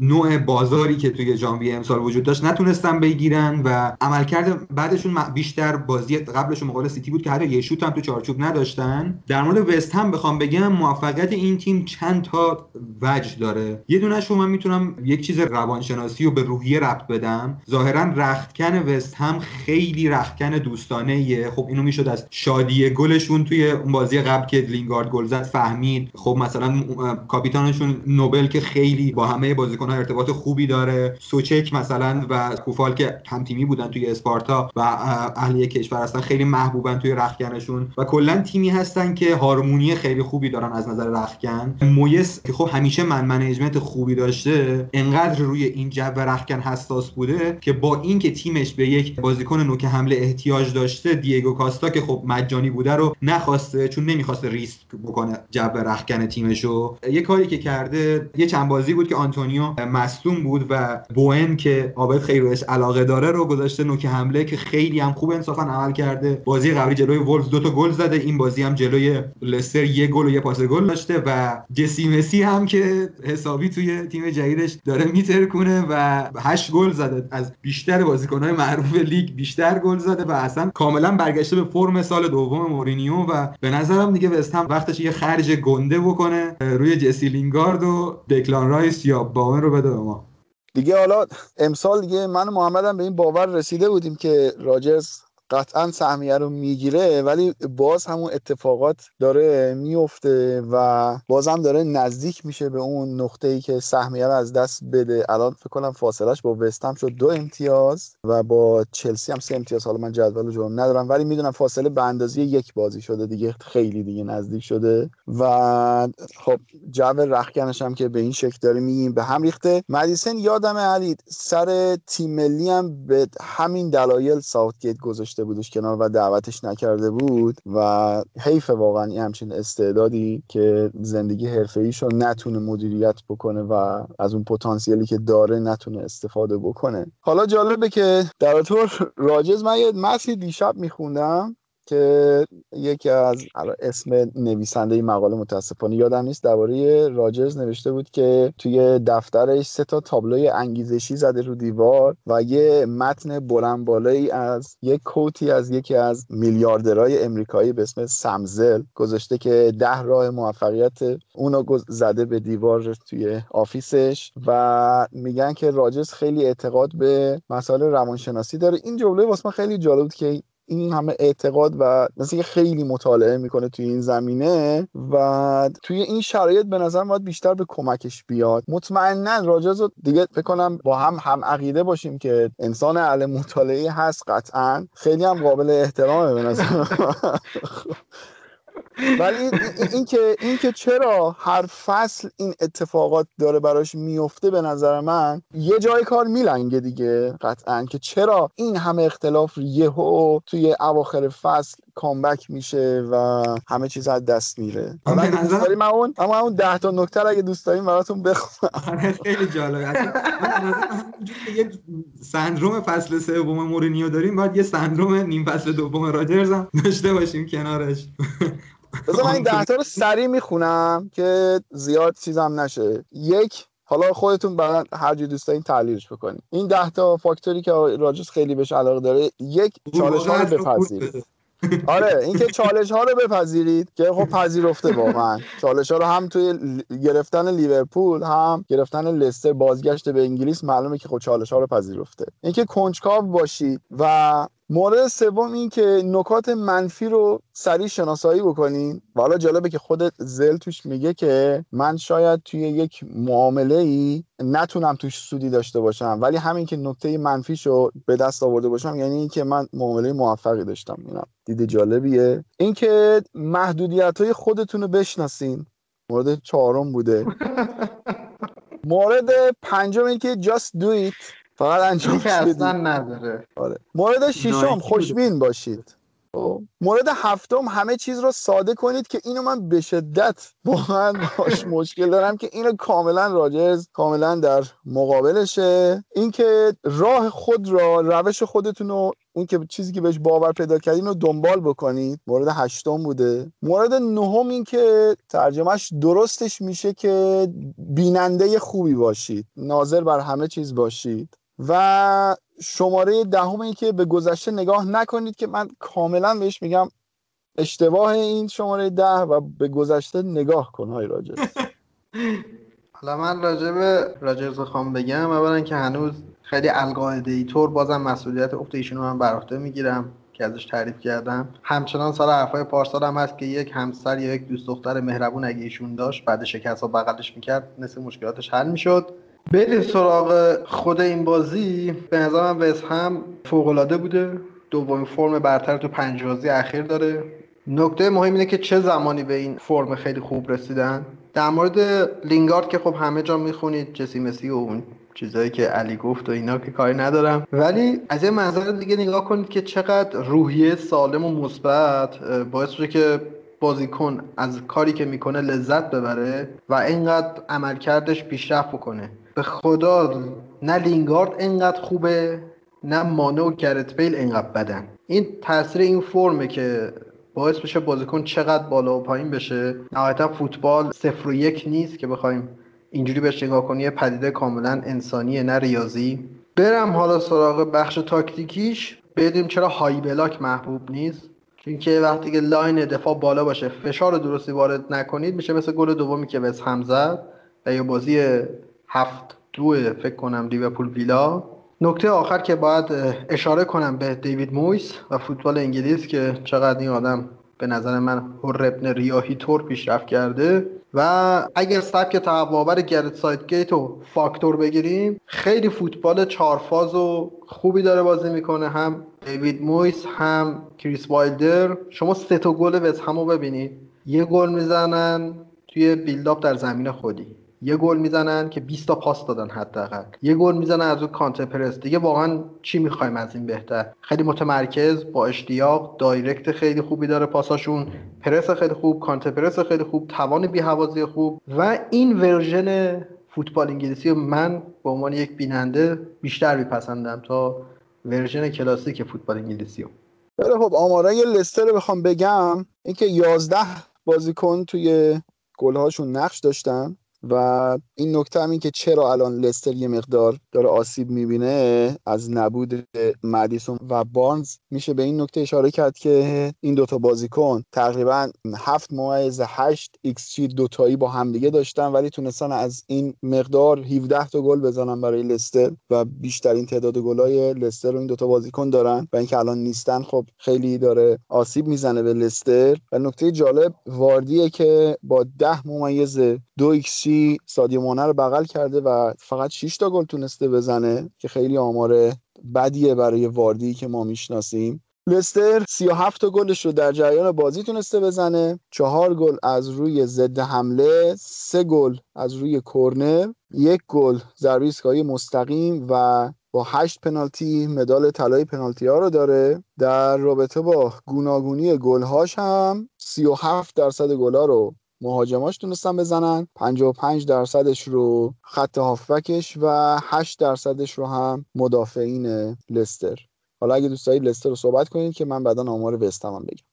آره در مورد لستر هم چون که ترکیب و formation ثابتی آنچنان نداره مثل پارسال نمیشه خیلی تحلیل کرد. ولی flank سمت راستشون به طرز شگفت انگیز خوب بوده. 83 تا خلق موقعیت 23 درصد از اینجا خلق موقعیت کردن. ولی مثل لیورپول half space و flank سمت چپشون واقعا بده. یعنی مجموع این دوتا 25 درصد flank راست 23 درصد و در باقی zone ها هم عملکرد خوبی دارن. یه نکته مهم دیگه این هم هست که توی box 14 درصد خلق موقعیت داشتن که بعد از همین وست هم یکی از بهترین تیما بودن توی خلق موقعیت تو محوطه جریمه حریف. خیلی هم عالی حالا بریم سراغ وست هم, هم. اینکه 13 تا بازیکن مختلفش توی گل ها تاثیر داشتن. حالا اینکه چرا وست هم اینجای جدوله یه مقدار این آمارا رو که می‌خونیم به ما جوابای درستری میده. میکل آنتونیو با اینکه این همه بازی جالب نبوده ولی باز هم ده ممیز 9 ایکس گیرش اومده تو همین تعداد بازی که بوده. هفت گل بیشتر نزده ولی به نظرم حالا بیایم و دقیقا آنتونیو کنار سادیو مانه و جیمی واردی قرار بدیم که آمارای مشابه داشتن. به نظرم کاملا اون امتیازاتی که به تیم میده خیلی بیشتره و باعث میشه که این آمار بد گلزنیش زیاد به چشم نیاد. چون واقعا توی خط حمله وست هم مهره فوق العاده تاثیرگذاریه. و بعد از اون هم سوچک گرانقدر بوده که با 6 ممیز 8 ایکس جی تونسته 9 تا گل بزنه که آمار خیلی خوبی بوده. جرد بوون عزیز دلمونم. بعد از سوچک و آنتونیو توی گل ها بیشترین تاثیر رو داشته که تونسته با 5 ممیز 1 ایکس جی 6 تا گل بزنه. براتون اگه جالبه لینگارد هم با 1 ممیز 9 ایکس جی تونسته 5 تا گل بزنه تا الان. نمودار گوناگونی گل های وستهم هم به این شکل بوده که 25 گل در جریان بازی بوده. 3 گل روی ضد حمله 9 گل روی کورنر هفت گل از مشتقات ضربات ایستگاهی خیلی آمار جالبیه. هیچ ضربه ایستگاهی مستقیمی نداشته روی پرتاب گل نزدن و فقط یک پنالتی تونستن گل بزنن. یه چیز دیگه هم بگم که 22 درصد گلاشو مهاجمینش زدن 60 درصد خط آفکش و 16 درصد هم خط دفاعیش. خب حالا بریم سراغ وست هام. خیلی تیم عجیب غریب و جذابیه واسه من. چند تا نکته داره. اول اینکه بیشتر خلق موقع تو محوطه جریمه داشته. 17 درصد که گفتم. فلنک سمت راست 22 درصد. بیشتر این جایی که خلق موقعیت کردن. جایی که بیشتر سوفال به نظر من خلق موقعیت می‌کنه و لیتران ها و سانترایی که می‌کنه و میفته برای سوچک یا مهاجم نوک. نکته خیلی عجیب. هفت بیس سمت راست. وست همه که فقط 8 درصد خلق موقعیت داشته که کمترین درصد تو تمام این درصدهایی که تو این چارت جلوی منه و اینجا جاییه که دکلان رایس بازی می‌کنه. حالا چلسی اگر خیلی پیگیر دکلان رایسه بدونه تو این زمینه خیلی دست کمی از کانته نداره. و یه آمار عجیب غریب دیگه که داره 60 درصد خلق موقعیتاشون از flank ها و box بوده. یعنی انگار half space ها و مرکز زمین رو که جاهای خیلی مهمیه ول کردن از چپ و راست خلق موقعیت می‌کنن و توی box. خیلی تیم عجیب غریبه به نظر من. خیلی خب قبل از اینکه بریم سراغ بازی منچستر و تاتنهام یه نگاهی هم به بازی آرسنال و شفیلد بندازیم که اونم مثل بازی با چلسی خیلی بازی یه طرفه ای بود و من موندم دیگه شفیلد پنج تا بازیکن روی تو خط دفاع داری گوشات به این راحتی آزاد میشه. سه تا بازیکن جلوی اینا داری half space ات به این راحتی آزاد میشه. چی کار می‌کنن اون بازیکن ها واقعا؟ deep deep هم که وایسادی جلو هم نمیای. خیلی عجیب شد دیگه واقعا. اون تیم دوست داشتنی پارسال یهو به یه همچین تیمی تبدیل شد. و اینکه به نظرم نکته برجسته این بازی برای من بازی کردن ژاکا توی دفاع چپ بود که از تصمیم های خیلی عجیب غریب بود که خوبم بازی کرد. حالا هرچند میگم جلوی شفیلد زیاد نمیشه حرفی زد ولی okay. آره درسته. ژاکا تو این بازی دفاع چپ بود که خیلی هم خوب کار کرد مخصوصا توی جلو بردن توپ. حالا ما تو زمینه build-up امروز داریم صحبت می‌کنیم. یک شاخصه خیلی مهمی که توی build-up وجود داره شاخصه xG chain ه یعنی اینکه یک بازیکن تو زنجیره ای که بوده این زنجیره نهایتا منجر به چه احتمال گلی شده؟ نهایتا منجر به چه جی شده؟ که خب در این زمینه هم تو آرسنال تو این بازی مثلا کالوم چمبرز خیلی خوب بود و علاوه بر بیشترین لمس توپی که تو تیم داشت از این نظرم با 73 صدم یکی از بهترین بازیکن‌های تیم بود. به نظرم کاروم چمبرز تو این چند بازی ثابت کرد که هم تو دفاع هم تو حمله از بیرین و سدریک سوارش بهتره. علاوه بر اون این بازی یک نکته جالبی که داشت بالاخره به نظر می‌رسه که آرتتا داره از سبایوس خوب استفاده می‌کنه. سبایوس این بازی نقش خیلی به سمت چپ تمایل داشت. نقشی که اوایل فصل اگه اشتباه نکنم خیلی ماونت داشت. تو half space چپ قرار می‌گرفت. و خیلی با مارتینلی ترکیب می‌شد و توی half space underlap می‌کرد که اینم نقش خیلی جالبی داشت به نظر من دنی سبایوس تو این بازی. نیکولاس پپه و اوبا تو این چند وقت با من ثابت کردن که وقتی به عنوان بالاترین بازیکن تیم هستن خیلی موثر بازی می‌کنن. هم توی ضد حمله خیلی موثرن چون حمله توپ خوبی دارن هم سرعت خوبی دارن و بهتره که تو دفاع خیلی کمک نکنن خیلی نیان عقب. چون که منظورم از این یعنی وقتی تو دفاع میان عقب خیلی خوب کارایی ندارن و بهتره که بالاترین بازیکن زمین باشن و لاکازت بیاد عقب در این موارد. مارتینلی هم که خیلی بین هوادارای آرسنال طرفدار داره و نظرم بازیکنی که خیلی تو build-up درگیر نمیشه کمترین لمس توپ رو بین بازیکن‌های فیکس داشت. با اینکه خیلی موثر بود ولی مسئله اینجاست که مارتینلی به نظر من بازیکن آرتتا اون نوعی که می‌خواد بازی کنه خیلی نیست. واسه همینه که خیلی فیکس بازی نمی‌کنه. توماس پارتی که یک عملکرد عالی داشت بیشترین progressive pass داشت. با چهار تا پاس بیشترین progressive distance رو داشت. پابلو ماری توی جلو بردن توپ خیلی عملکرد خوبی داشت. علی در مورد مارتینلی من باید موافقم. حداقل بعد 100 150 تا بازی به نظرم بازی بکنی تا تازه بتونی ازش استفاده درست بکنی. این یک. دو زوج سباییس و پارتی که هفته قبل گفتم خوبه. این بازی هم به نظر من خیلی خوب بودن. هارمونی خیلی خوبی داشتن. نکته ای که این بازی واسه من جذاب بود این بود که دو تا مدافع کناری آرسنال خیلی ایستا بودن. وقتی که اینا رو ایستا می‌ذارید مرکز زمینتون راحتتر آزاد میشه. حالا من توی pattern های build-up برخلاف اون چیزی که فکر می‌کنید اگر مثلا می‌خواید گوشه ها رو آزاد بکنید اون هشتا بازیکن مرکزی رو باید جمع بکنید که تیم حریف overload براش ایجاد بشه که گوشه ها آزاد بشه. و برعکس اگه می‌خواید مرکز رو آزاد بکنید باید باز بازی بکنید که بتونید مرکز رو آزاد بکنید. و خب این به ما نشون میده که تمرکز آرتتا شاید تو این بازی half space ها و مرکز زمین بوده که مدافعین کناریشو ایستا کرده.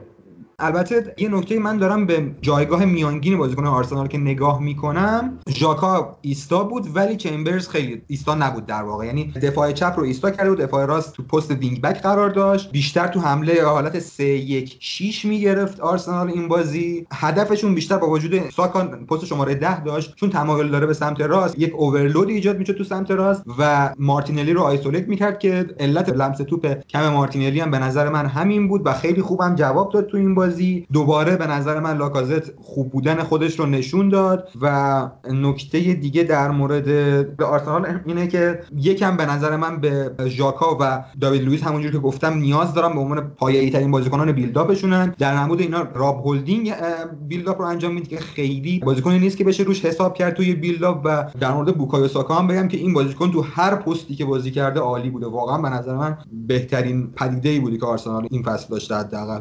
خب من آمارای آرسنال هم بگم اینکه 11 تا بازیکنش توی گلها تأثیر گذار بودن. که مهاجمینشون به نسبت چیزی که گیرشون اومده عملکرد بدی نداشتن. حالا انتقادات به اوبامیان خیلی زیاد هست ولی اینم به نظرم باید در نظر گرفت که به نسبت اون تعداد موقعیت که گیرش اومده آمارش درست بوده. ایراد از جای دیگه احتمالا. بیشتر xG رو گیر لاکازت اومده از 8 ممیز 4 ایکسی 8 تا گل زده که آمار بدی نیست. اوبامیان 6 ممیز 8 ایکسی 7 تا گل بازم بد نیست.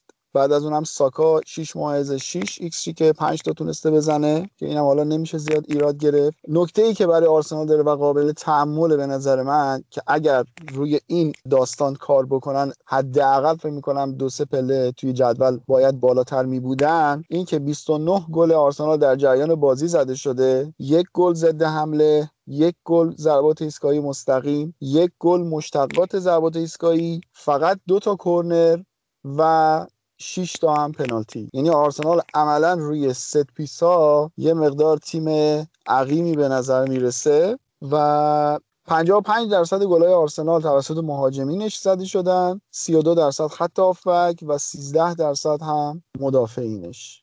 حالا آمارای آرسنال هم که خیلی شبیه وست همه که نگاه می‌کنید بیشترین خلق موقعیتشون از کناره ها flank ها بوده بعد مرکز زمین بعد محوطه جریمه نکته خیلی عجیب واسه من اینه که چطور یه مربی اسپانیایی که فلسفه فوتبالیش مالکیتی شاگرد پپه اینقدر آمار خلق موقعیتش روی half space ها کمه. half space سمت راست 13 درصد half space سمت چپ 16 درصد و عملا انگار مهمترین جای زمین در فلسفه پوزیسیونی رو آرتتا نتونسته فعال بکنه. این برداشت من نسبت به آمارای آرسناله.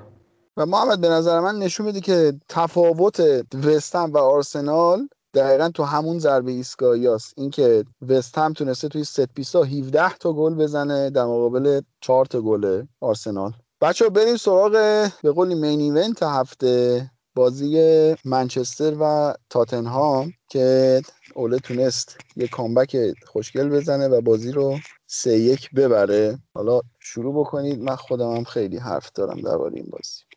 من اول یکم آماری در مورد بازی بخوام صحبت کنم. به نظر من تفاوت روحیه تیم ها از این کامبک ها خیلی مشخصه. تاتنهام این فصل هشت بار جلو افتاده و این جلو افتادن رو از دست داده. که خب خیلی این بازی هم تکرار شد دوباره که به نظر من کاملا بحث روحیه منچستر این بازی 28 امتیاز وقتی که عقب بوده گرفته که باز نشون دهنده روحیه خوبه. البته این رو من یک نکته منفی می‌دونم که تیم هر بازی داره نیمه اول بد عمل می‌کنه. یک موقعی تونسته جبران کنه ولی بازی مثل لایپزیگ انقدر عملکرد بد بوده که تیم نتونسته برگرده. نکته دیگه که به نظر من مهمه یه جا دیده بودم که مورینیو می‌گفت که آمار واسه آدمایی که فوتبال نمی‌فهمن و از این حرفا من بعد از این حرف انتقاد کردم به مورینیو که خب علت این که الان این چند وقت خیلی جواب نمی‌گرفته همینه که به علم و آمار خیلی بی توجهه و من یادم نوید به من گفته بود که اتفاقا اینجوری نیست ولی من دیروز داشتم در مورد مورینیو میخوندم ظاهرا کل دپارتمان sport science رو توی منچستر از کار انداخته بوده وقتی تو منچستر بوده و مسئولیت ها رو خودش بررسی می‌کرده. می‌گفت که و مثلا با بازیکن توی مسئولیت ها دعوا می‌کرده. پزشک تیم چلسی هم که مشکل خورده بود. هفته پیش در مورد این بررسی کرده که اسکات پارکر بازیکن ها رو از نظر روانشناختی پروفایل می‌کرده و با هر کس به نوع خودش برخورد می‌کرده. این اتفاق تو منچستر هم میافتاده و مورینیو این رو هم کلا استفاده نکرده و با همون روش همیشگی خودش به بازیکن برخورد کرده که خب این هم باعث شد که دوباره روحیه منچستر بیاد پایین و همون مشکلی که همیشه مورینیو با بازیکن ها میخورده تو منچستر هم بخوره.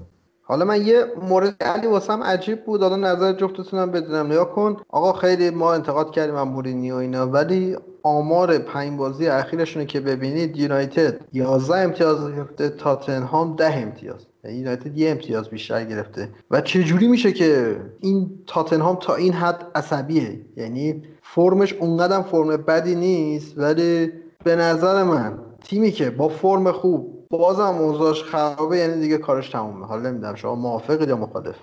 من به نظرم علت این قضیه چیز دیگه ایه به نظرم تاتنهام همه تخم مرغاشو گذاشته بود تو سبد لیگ اروپا و لیگ اروپا که از دست رفت که به نظر من تاتنهام روحیه‌اش مقدار خوبی از دست داد. یعنی همه زمزمه های رفتن هریکین هم از اونجا شروع شد و الان هم که به نظر میاد با قرارداد سنگینی که مورینیو بسته شده مورینیو هم نمی‌تونه دنی لوی بیرونش کنه و هریکین هم احتمال خوبی داره که بره.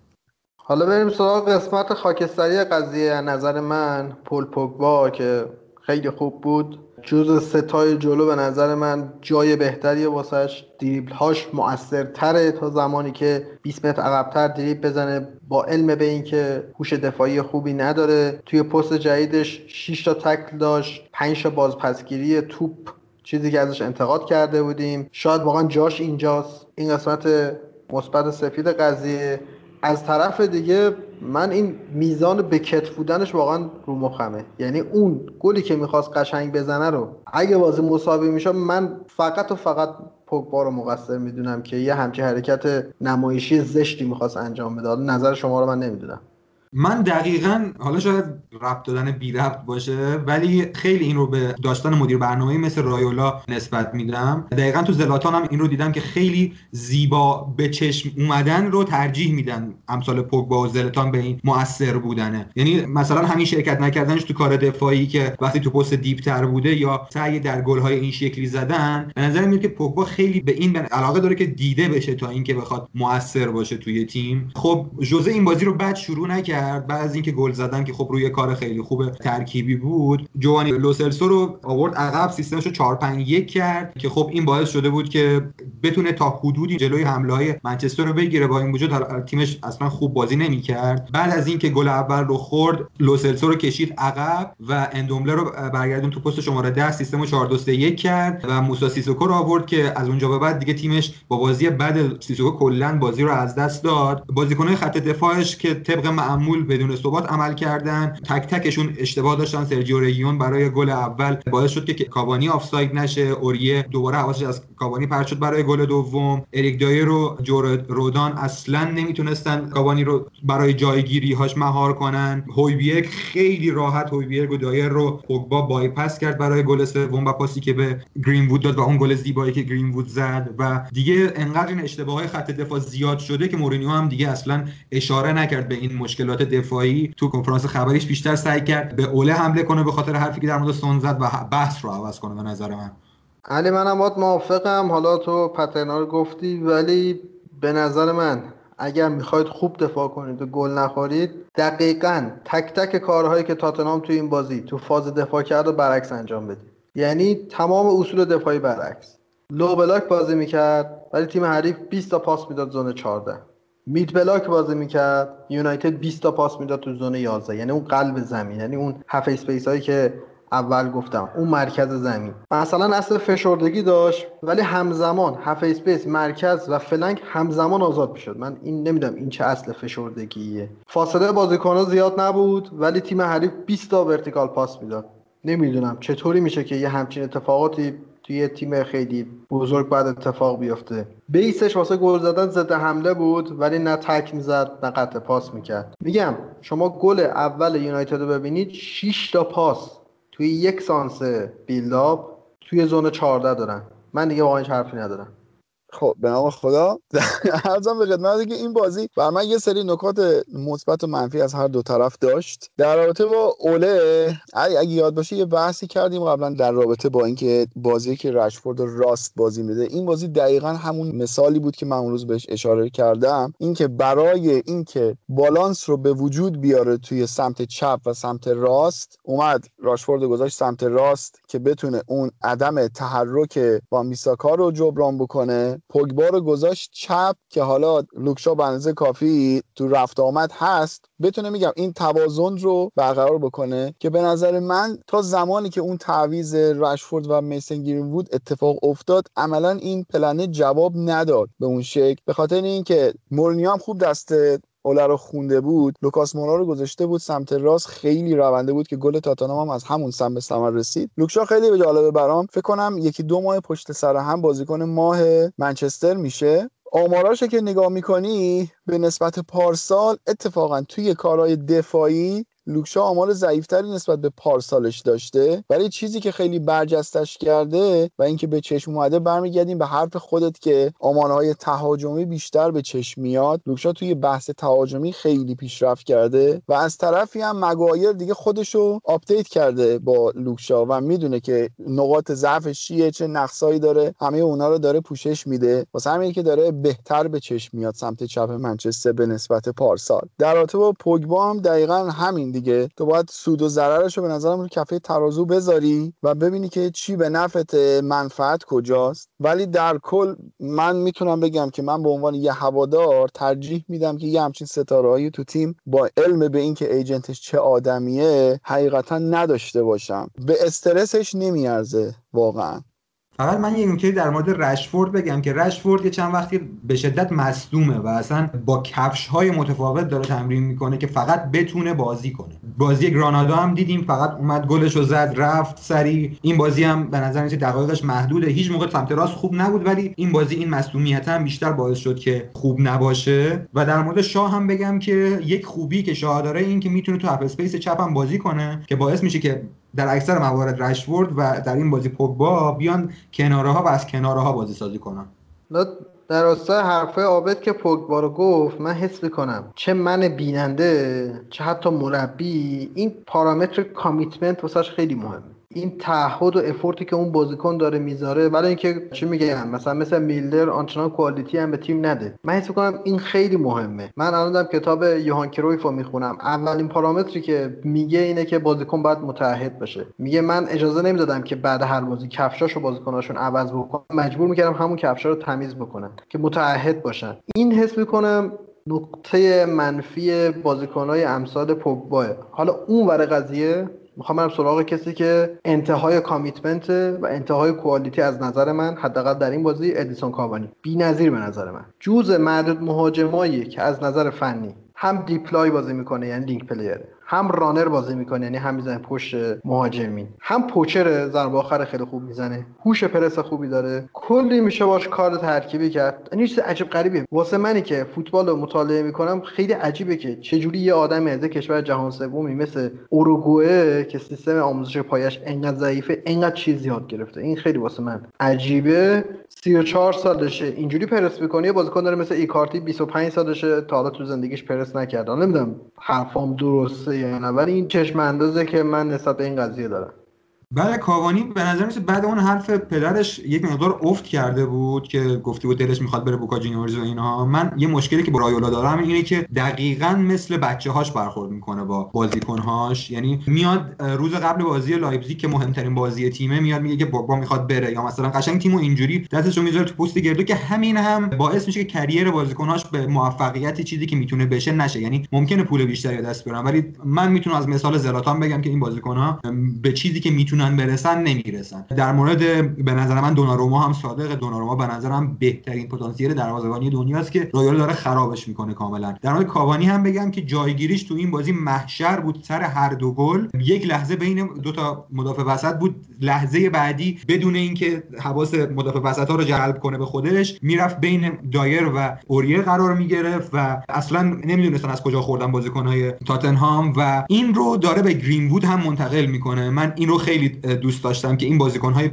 با تجربه تر دارن به جوان‌ها اطلاعاتشون منتقل می‌کنن. گرین بود امسال خیلی از نظر جایگیری بهتر شده. این اتفاق دفعه پیش گفتم در مورد کریستنسن و تییاگو سیلوا هم افتاده و این بازی در مورد save های دین هندرسون هم دیدیم که چقدر قشنگ داره با پا save می‌کنه. این هم یکی از ویژگی‌های دخئا بود که به نظر من بی تاثیر نبوده تجربه همکاری با بازیکن‌های با تجربه تر ببین من این چیزی که دارم میگم واقعا show off نیست. ببین از برتراند راسل بزرگ می‌پرسن که اگر قرار باشه چیزی بگی که ما این رو حفظش بکنیم و هزاران سال بعد برای آدم های اون موقع این پخش بشه تو اگر نکته ای بخوای بگی بهشون چی میگی؟ میگه من دو تا نکته می‌تونم بگم یه فکری یه اخلاقی. نکته فکری این که وقتی موضوعی رو داری بررسی می‌کنین و به فلسفه برمیخورین باید ببینی که حقیقت اون فلسفه چیه. هیچ وقت نباید اجازه بدید که علایق شخصی شما اون چیزی که حقیقت داره رو تحت شعا قرار بده. هیچ وقت نباید به این فکر بکنید که چی برای مردم مفیده. توی یک فلسفه. باید ببینید که حقیقت اون فلسفه چیه. و در نکته اخلاقیش هم میگه که عشق ورزیدن خردمندانه و نفرت ورزیدن ابلهانه است. اگه ما این دو تا نکته رو حالا من لیورپولی در کنار منچستر بخوام قرار بدم اگه بخوام این دو تا نکته رو کنار بذارم این که بخوام از روی نفرت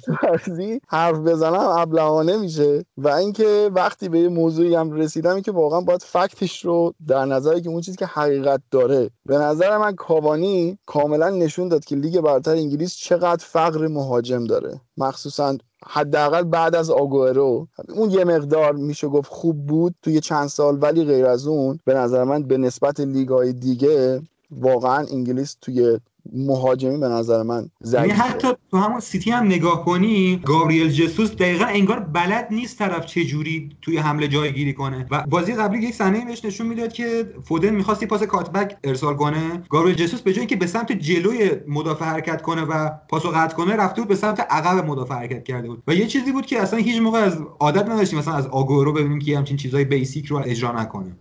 به نظر من چیزی که کاوانی رو از این مهاجمایی که شما میگید متمایز می‌کنه quality های متفاوتی که به تیم میده. شما همون خصوصیتی که میگی یه پرس داره واردی مثلا یه پشت دفاع خوب می‌زنه شاید پرس بکنه. مارسیال مثلا خوب دریبل می‌زنه. فیرمینو خوب پرس می‌کنه link play. ولی این بازیکن 4 5 quality که هر مهاجم آرزوش داشته باشه یه جا داره به نظر من.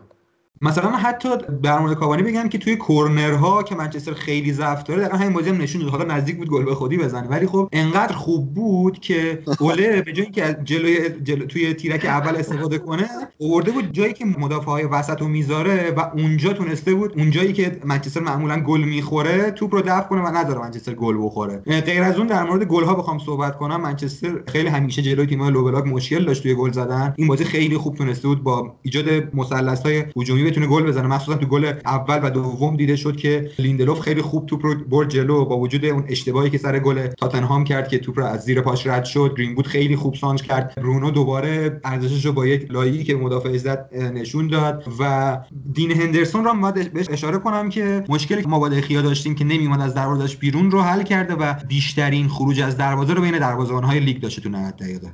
من حرفم رو اینجوری تموم بکنم که ببین چیزهایی که کاوانی نشون میده اینه که اتفاقی نیست. گل دومی که به تاتنهام زد دقیقا عین گلی بود که سر کامبکی که به ساوثهمپتون زده بودن گل دقیقه آخرش دقیقا روی تیر یک همون هد شیرجهی به همون شکل اینکه مهاجم تو اون دقایق حساس کجا جایگیری بکنه و چطور ضربه بزنه میگم کاملا منو تحت تاثیر خودش قرار داده. تعهدش به بازی جنگندگیش اون فرصت طلبیش کجا پاس بده کجا شوت بزنه. خیلی ای کاش یه چهار پنج سال زودتر میومد توی انگلیس و حالا الانم امیدوارم که فصل یعنی تموم نکنه قراردادش رو واقعا نره چون خیلی بحثش زیاده. خب بچه اگه موافق باشین من آمارای منچسترم بخونم آمار گلاشو. منچستر 13 تا بازیکن مختلف توی گلهای منچستر شرکت داشتن و اتفاقا به نسبت هم بازیکنهای خیلی زیادی ایکسی های زیادی گیرشون اومده. یه مقدار الان می‌تونم بفهمم که چرا با مارسیال مشکل دارم به خاطر اینکه مارسیال عملکردش خوب نبوده. از 6 ممیز 7 ایکس که گیرش اومده فقط 4 تا گل تونسته بزنه. راشفورد مهمترین مهره منچستر بوده توی گلاشون. از 7 ممیز 7 ایکس تونسته 9 تا گل بزنه. برونو از 6 ایکس جی 8 تا گل تونسته بزنه و کاوانی از 6 ممیز 2 ایکس جی 6 تا گل تونسته بزنه که قشنگ آمار خیلی خوب و استاندارده. کاوانی یه مقدار دقایق بازی کمتری هم گیرش اومد. گلای منچستر 35 گل در جریان بازی به ثمر رسیده. 5 گل روی ضد حمله 5 گل از کرنر 3 گل از مشتقات ضربات ایستگاهی. ضربه مستقیم نداشته و 8 گل هم از روی نقطه پنالتی تونسته بزنه. 38 درصد گلاشو مهاجمینش زدن. 51 درصد خط آفبک که نیاز نیست بگم کی و 11 درصد هم مدافعینش. آمار منچستر خیلی به نظر آمار استاندارد و تر و تمیزیه من فقط اضافه کنم که این گلا گلای غیر پنالتی بودن. خب برونو مجموع گلای پنالتی و غیر پنالتیش خیلی بیشتر بوده. کاوانی xG per 90 اگه اشتباه نکنم بعد مهاجم وستهم آنتونیو دومه. یعنی ایکس در 90 دقیقهش خیلی زیاده. یونایتد موقع build-up یه خط دفاع سه نفری تشکیل میده. معمولا اینجوریه که فرد و مکتامینی چون هاف بکن و به عنوان بازیساز از زمین خیلی خوب نیستن بیساکا اضافه میشه به خط دفاعی سه نفره. مگوایر چپ لیندلوف وسط مگوایر دوباره همون مشکل دیاز رو داره سمت چپ خیلی براش مناسب نیست. منچستر هم به یک بازیکن مدافع چپ پا احتیاج داره. سمت چپ معمولا شاو میاد توی نیم فضا قرار می‌گیره. رشفورد یا پوگبا میان عقب تا توپ دریافت کنن. از وسط زمین خیلی پاسهای vertical زیاد داده میشه که برونو و مارسیال معمولا میان عقب و کارهای ترکیبی انجام میدن که مارسیال تو روزهای خوبش واقعا تو این زمینه خوبه. مشکل این قضیه اینه که وقتایی که پوگبا یا ماتیش هستن ماتیش به عنوان تنها بازیکنی که چپ پای میاد به عنوان نفر چپ قرار می‌گیره. تنها option چپ پای تیمه که می‌تونه توی خط دفاع نفره تیم قرار بگیره که به خاطر افتی که داشته خیلی دیگه نمی‌تونه موثر باشه. پوگبا به خاطر ضعف‌های دفاعی که در موردش صحبت کردیم و مشکل نداشتن دفاع چپ هم هست و اینکه وقتایی که شاو تو نیم فضا قرار می‌گیره پشتش خالی میشه و یک مقدار ریسکی این روش. خب در مورد یونایتد هم که دیدیم که خیلی آمار گل‌های زدهشون روی ضد حمله خیلی زیاده که بدیهیه. یه چیز خیلی عجیبی که pattern خلق موقعیت یونایتد داره اینه که سمت راستشون فلجه. یعنی flank سمت چپ به تنهایی 23 درصد خلق موقعیت کرده یونایتد مجموع half-space سمت راست و flank سمت راست 25 درصد. یعنی کلا سمت راست از نظر من تعطیل half-space چپشون خصوصا جایی که برونو میاد 19 درصد خلق موقعیت داشته که خیلی خوبه. حالا من عکسو میدم بذارن. این دیگه شاید over-analyze بشه شاید اشتباه بکنم من. خود flank راستی که فقط 13 درصد خلق موقعیت داشته رو اگه مثل ناگلزمن دو بخشش بکنیم اون کنار زمین رو یعنی بخش 9 متر لب خط و 9 متر بین لب خط و half-space یه جایی هست. توی اون zone لب خطی که جاییه که ون بیساکا وایمیسه فقط 4 تا خلق موقعیت داشته. یعنی حس کنم ون بیساکا تو حمله به شدت تعطیله. سمت راستم که اوضاعش زیاد جالب نیست فقط هم 12 درصد توی box خلق موقعیت کردن که از این نظر آمار خیلی درخشانی نیست. مشکلی که ون بیساکا داره به نظر من اینه که معمولا گرین وود بازیکنیه که وینگر راست تیم گرین وود چون وینگر تخصصی نیست خیلی تمایل داره اینه که به سمت مرکز بازی کنه و ون بیساکا خیلی تنها میشه اون و نمی‌تونه موقعیت خلق کنه. متاسفانه نت قطع شد. من آمار تاتنهام هم خیلی خلاصه سریع بگم. 11 تا بازیکن متفاوت گل زدن. بیشترین XG دریافتی واسه هری کین بوده. 11 و 2 تا XG که 13 تا گل زده. نفر بعدی هم 13 تا گل زده که سون مینه که ولی XG دریافتیش 7 ممیز 5 بوده. 35 تا گل در جریان بازی زدن. 4 تا ضد حمله که برای تیم‌های مورینیو زیاد آمار جذابی نیست. 5 تا کرنر از مشتقات ضربات ایستگاهی هم یه گل فقط و چهار تا هم پنالتی زدن. ایستگاهی مستقیم نزدن. 71 درصد گلاشون یعنی 34 تا گل مهاجما زدن 23 درصد هافبک و فقط هم 6 درصد یعنی 3 گل مدافعین زدن. در مورد buildup شون هم خیلی نقطه خاصی نیست. flank سمت چپشون فقط 13 درصد که اصلا آمار خوبی نیست. half space راستشون هم 13 درصد اصلا خوب نیست. بیشترین نسبت درصد تو تمام تیما برای تاتنهامه که 29 درصد خلق موقعیتشون از مرکز زمین بوده. که این خودش نشون میده که اگر این pattern بخواد جواب بده خوب جواب میده. نکته ای که در مورد تاتنهام باید بگم که توی buildup شون معمولا خیلی سریع به پاسهای بلند رو میارن زیاد بازیکن عقب زمین نگه نمیدارن. مدافعهاشون علاوه بر اینکه تو دفاع کردن بدن تو buildup هم خیلی خوب نیستن. هافبک دفاعی که توی buildup خیلی خوب باشه هم ندارن غیر لوسلسو به نظر میاد لوسلسو بازیکنی که واسه تاتنهام واسه buildup غیر قابل جایگزینیه. برای مثال بازی آرسنال که آرسنال با پنج بازیکن پرس کرد لوریس مجبور شد 14 تا پاس بلند بده که فقط 5 تاش رسید. داوینسون سانچز مجبور شد 8 تا پاس بلند بده که فقط دو تاش رسید و کلا هم توی هافبکشون که اندومبله و هویبیرگ هستن بعضی وقتا هم سیسوکو بازی می‌کنه خیلی کم تحرک زمین کمه و در نتیجه خیلی راحت هافبکاشون از جریان بازی خارج میشن. خب با ذکر این نکته که حتی اون 29 درصد تاتنهام هم از half space چپ سیتی کمتر تعداد موقعیتش کمتر بوده از حضور شما مرخص میشیم. ممنون که این اپیزود با ما بودید و به ما گوش دادید. بریم حرفای نوید گوش کنیم و از حضورتون مرخص بشیم. خیلی مخلصیم. دمتون گرم که اپیزود هفتادم ما رو شنیدید. در مورد لیگ انگلیس بود. من قبل اینکه برم سراغ حرفهای تکراری همیشم این رو بگم که ما یه پروژه توی توییتر شروع کردیم برای جمعآوری یک مقدار وجه برای انجام عمل جراحی یک کودک چسبندگی انگشت داشت خوشبختانه پول جراحی اول این پسر جور شد و عمل جراحیش رو هم انجام داد. دم همه مخاطبایی که کمک کردن گرم. از این نوع پروژه ها داریم در ادامه و حتما خبر میدم خدمتتون. و ما بین این پروژه هامونم از طریق لینک دونیشنمون هر کمکی که بشه به خیریه تقدیم میشه صد درصد وجوه جمع آوری شده. دم شما گرم بازم. تونستیم یه خانواده رو خوشحال کنیم با کمک شما.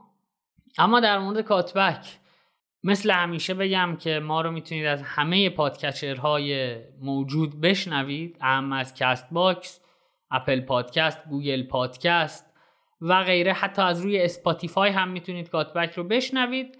و همزمان روی کانال تلگرام ما هم آپلود میشه. توی تمام شبکه های اجتماعی هم از تلگرام توییتر و اینستاگرام هم ما رو می‌تونید با ID Cutback underline IR پیدا کنید. دو درخواست همیشگی هم اینه که اگر فکر می‌کنید Cutback محتوای مفیدی داره به دوستاتون معرفیش کنید چون تنها راه شناخته شدن ما کمک شماست. و اینکه ما رو بیرحمانه نقد کنید. تا ما هم بیرحمانه پاسخ بدیم و از یک گفتگوی بیتارف هر دو طرف یاد بگیریم. دم شما گرم مخلص